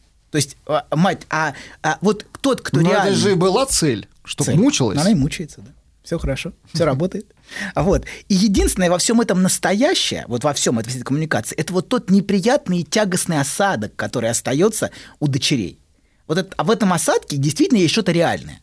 Во всей этой коммуникации ничего Как реального вы нет. тонко чувствуете женщину. а? Тонко. Нет, нет, не женщину, а дочь. Дочь. дочь. Как вы тонко. Все мы дочери. Нет, нет, нет, нет, папа, нет, нет, не надо, не надо, не надо тут. Все мы немножко, фигурально. немножко дочери. Не надо даже фигурально. Вот, да, да, вот. А, да, и осадок вины, понимаете, вот этот осадок, он осадок вины, осадок ощущения собственной плохости, который такая мать оставляет в собственной дочери. И хотя мать обвиняет дочь в равнодушии, часто единственное, кому в реальности не все равно, это как раз дочь. То есть та, которая со всем этим живет и мучается. И, возможно, я в нынешней передаче несколько суров. То есть обычно я не так суров. к- к Это Алла матерям. Витальевна вас так, да? Нет, нет, нет. Стреножила. Нет, нет, нет. А, нет. Надо раздать вокруг. вот зачем? Ну, Да. успокойтесь. А вы поддерживаете, поддерживаете. Да, да, да. Да, надо говорить. Да, да. вот, да, но а это, это правда часто очень несчастные женщины, эти матери. Так. Вот. Просто И дочери. и дочери несчастные, и матери несчастные. Все, все наше бытие в этом мире несчастно. Ну Вот. ладно. Ну, Да, да, нехорошо, кроме вас. Вот. Какой вы жук. Абсолютный. Вот я почему, почему я То есть я рекламирую виноват в том, что... туркменский таракан? Я виноват в том, что мне нравится этот, этот мир. Может это зеркало. Да-да-да. Вот. Значит, смотрите, да, мы, да, остановились в том, что важно называть вещи своими именами. Потому что только называя вещи своими именами, есть шанс что-то изменить в этой жизни. Если мы не будем называть вещи своими именами, все и будет вот так циркулировать. Хотя в большинстве таких случаев, понимаете, таким матерям, к сожалению, не нужно, чтобы их отношения с дочерью менялись. Бессознательно вся эта конструкция их вполне устраивает. Чего не скажешь о дочери, понимаете? А которая- давайте вопрос по- поставим ребром. Давайте назовем вещи. Как заставить мать любить ребенка? Тебя. Силой. Заставить. Заставить. Вот. Но она же сама не хочет. Не хочет. Она же спектакли разыгрывает. Нет, это да. Да, как ее заставить? Непонятно. Но она же несчастна сама при этом. Так она не осознает, что она Не несчастна. осознает. Нет, должна Это- э, осознать. А боль-то как глубоко. Как вот до- до- до- до- достать? до Да, да, это надо насилие, мне кажется, да, А, Насилие, кажется. да, над Конечно, матерью. морально, Вот тут морально недавно насилие. Композитор, слышали, уверены? сбежал, Не уверен. сбежал, Не уверен. сбежал в Германию композитор, на него 10 женщин подали заявление, сбежал э, в Германию. А, говорит, он их, значит, э, раздевал и связывал, представляешь? Вот это боль. Ну, тут, Ужас. Ну, не для- Композитор? Не для композитора. Он еще. режиссер все-таки, нет? Композитор, Композитор, я да. говорю, вы, вы возвышенный Как он человек. писал композицию. вот. Ну, короче говоря, смотрите. А дочери мучаются виной, но повестку в этих отношениях определяют не они. Это очень важно, что саму логику и структуру этих отношений а, определяет материнские обвинения. В этом проблема. И, к сожалению, темп, какой-то темп, ритм этих отношений задается именно Держим темп, доктор. Знаешь, забавно, вот выложил тебе все, и вроде как полегчало. Нет, серьезно, будто сбросил тяжесть. Молодец. Я... А вы... Док, спасибо.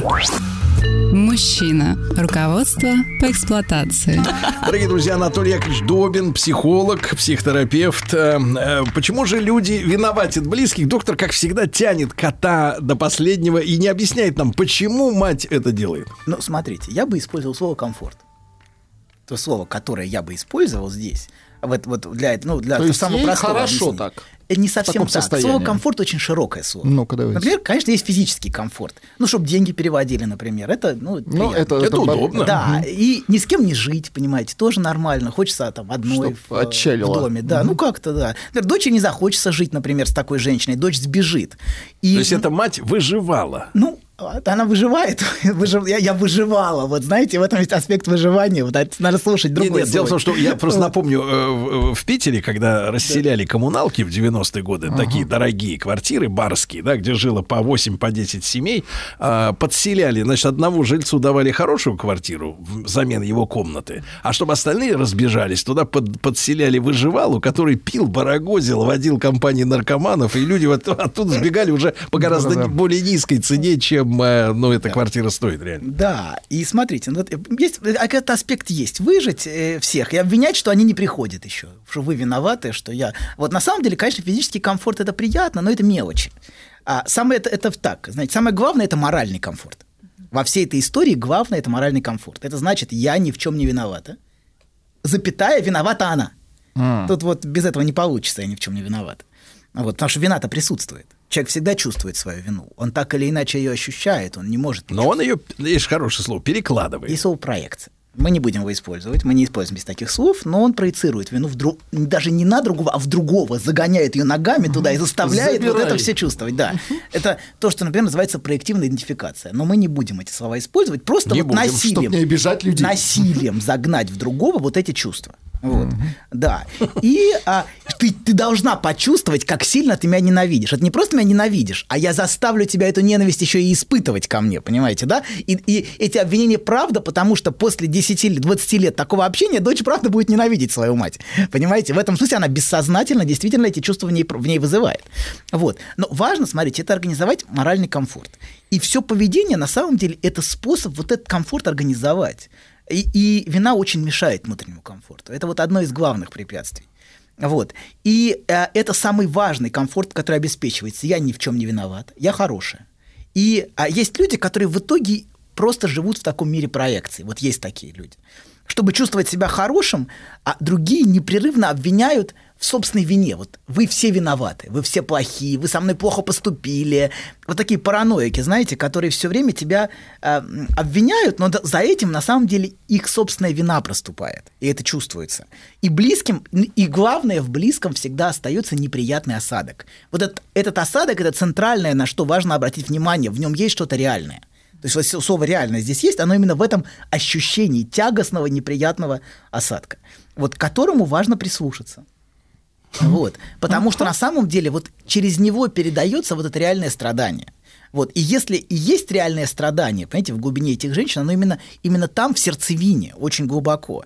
И оно скрывается, там, знаете, там скрывается на самом деле, вот в этих несчастных матерях скрывается очень уязвленный, обиженный и очень злой ребенок. Который заставляет себя терпеть. Вот вы сказали, заставить, заставить меня принять. Вот такие женщины, понимаете, это такой маленький ребенок, который стал матерью, но не состоялся как мать. То есть физически можно стать матерью, но э, можно не сбыться как мать. Вот она остается ребенком, который организ... пытается организовать так, себе мать. э, Есть выражение «несбыточная мечта». Давайте «несбыточная мать». Да, и она заставляет себя терпеть.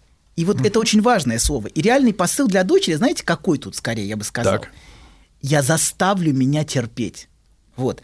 Я убеждена, что ты меня не любишь.